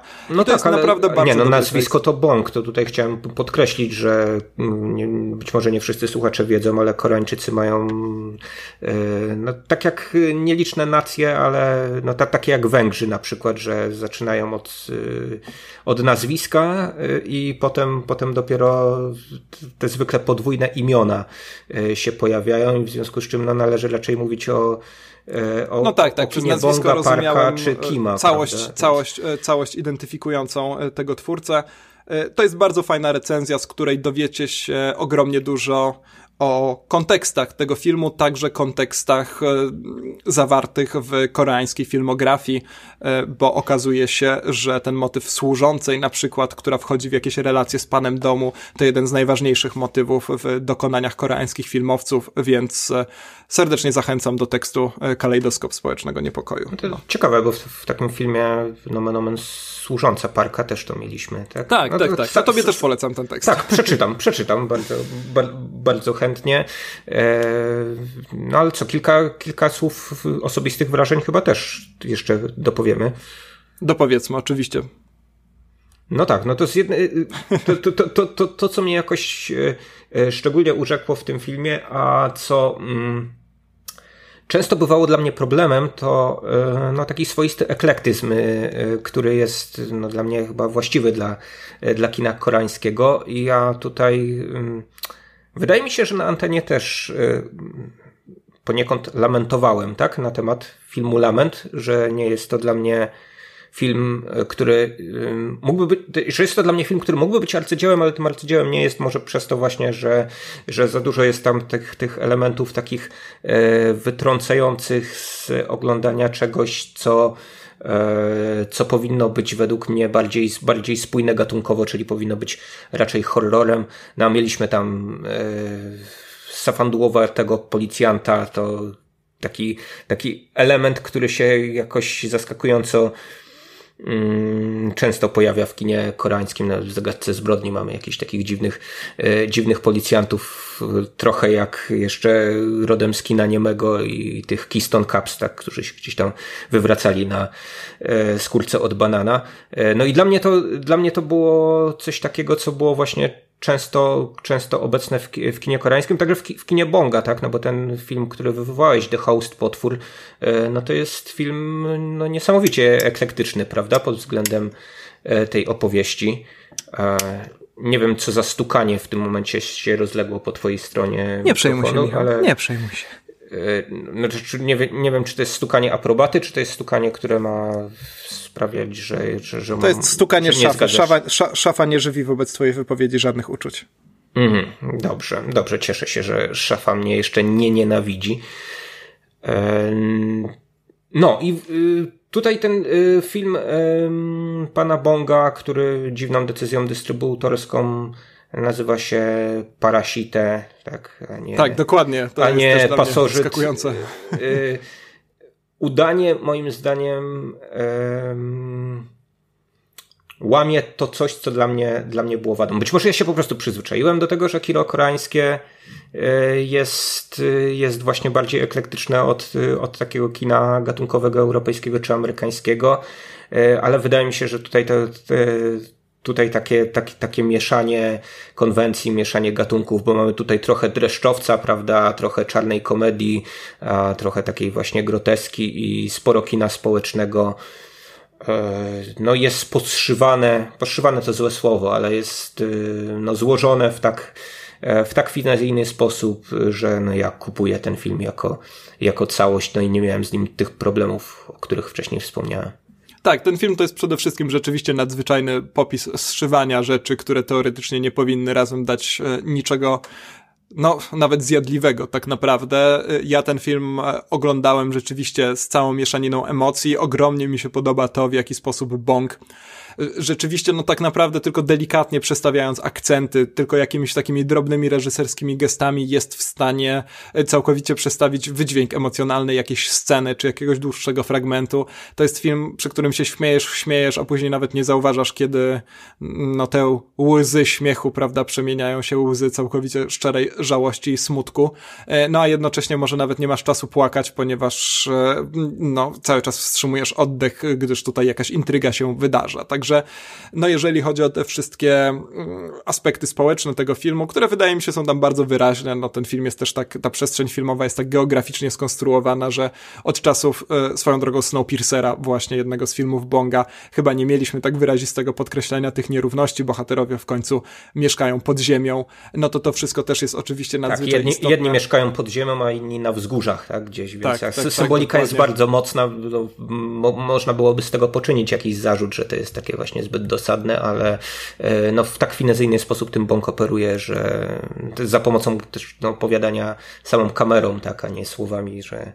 że, e, tak, no praca, praca kamery też jest, też jest przewspaniała w tym filmie i myślę, że rzeczywiście no to jest taki film, któremu bardzo niewiele brakowało do tego, żeby być kompletną katastrofą, a jednocześnie oglądając go i podziwiając maestry reżysera, możemy stwierdzić, że jednak brakuje, jest, jest od tego niezwykle, niezwykle daleki, także no jeżeli jeszcze Parasite nie widzieliście, czy też Parasite właśnie, bo tak ten film nazywa się w Polsce. No, zastanawiam się, ile osób tak, tak, tak, tak, powiedziało, prosząc o bilet przy kasie. To nie, to, to, nie wiem, nie wiem, no, element jakiejś częstszej tendencji, często na to narzekamy, ale tutaj, yy, tutaj pan Gutek jakoś coraz częściej chyba zmierza w stronę jakiegoś takiego dziwnego przekładania tych tytułów, bądź też nie przekładania ich. Już teraz z, nawet podtytułu nie ma.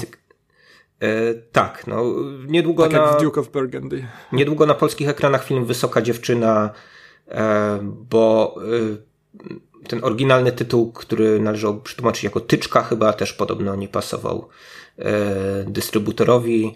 I dzięki temu mamy dwie wysokie dziewczyny. Tak, jedna, jedna na Netflixie, na Netflixie tak, więc, więc hasło nie pomyl filmu cały czas cały czas tak, e, adekwatne. Teraz macie Legiony Piłsudskiego jeszcze, więc tak, tak, tak. No, bardzo. ale nie, niezależnie czy nazwa, nazwiemy e, film pana Bonga Parasite, Parasite, czy też Pasożyt, jest to, jest to film y, znakomity i też film, który y, do którego nie, nie, nie potrzeba y, znajomości jakichś y, właśnie niesamowitych kodów kulturowych. Y, film, który jest właśnie bardzo sprawnie opowiedziany, który ma bardzo wartkie tempo. Już nie mówię tylko o tej obłędnej sekwencji potopu, tak, bo to, to jest jakiś majstersztyk reżysersko-wizualny, co, to co się tam odbywa.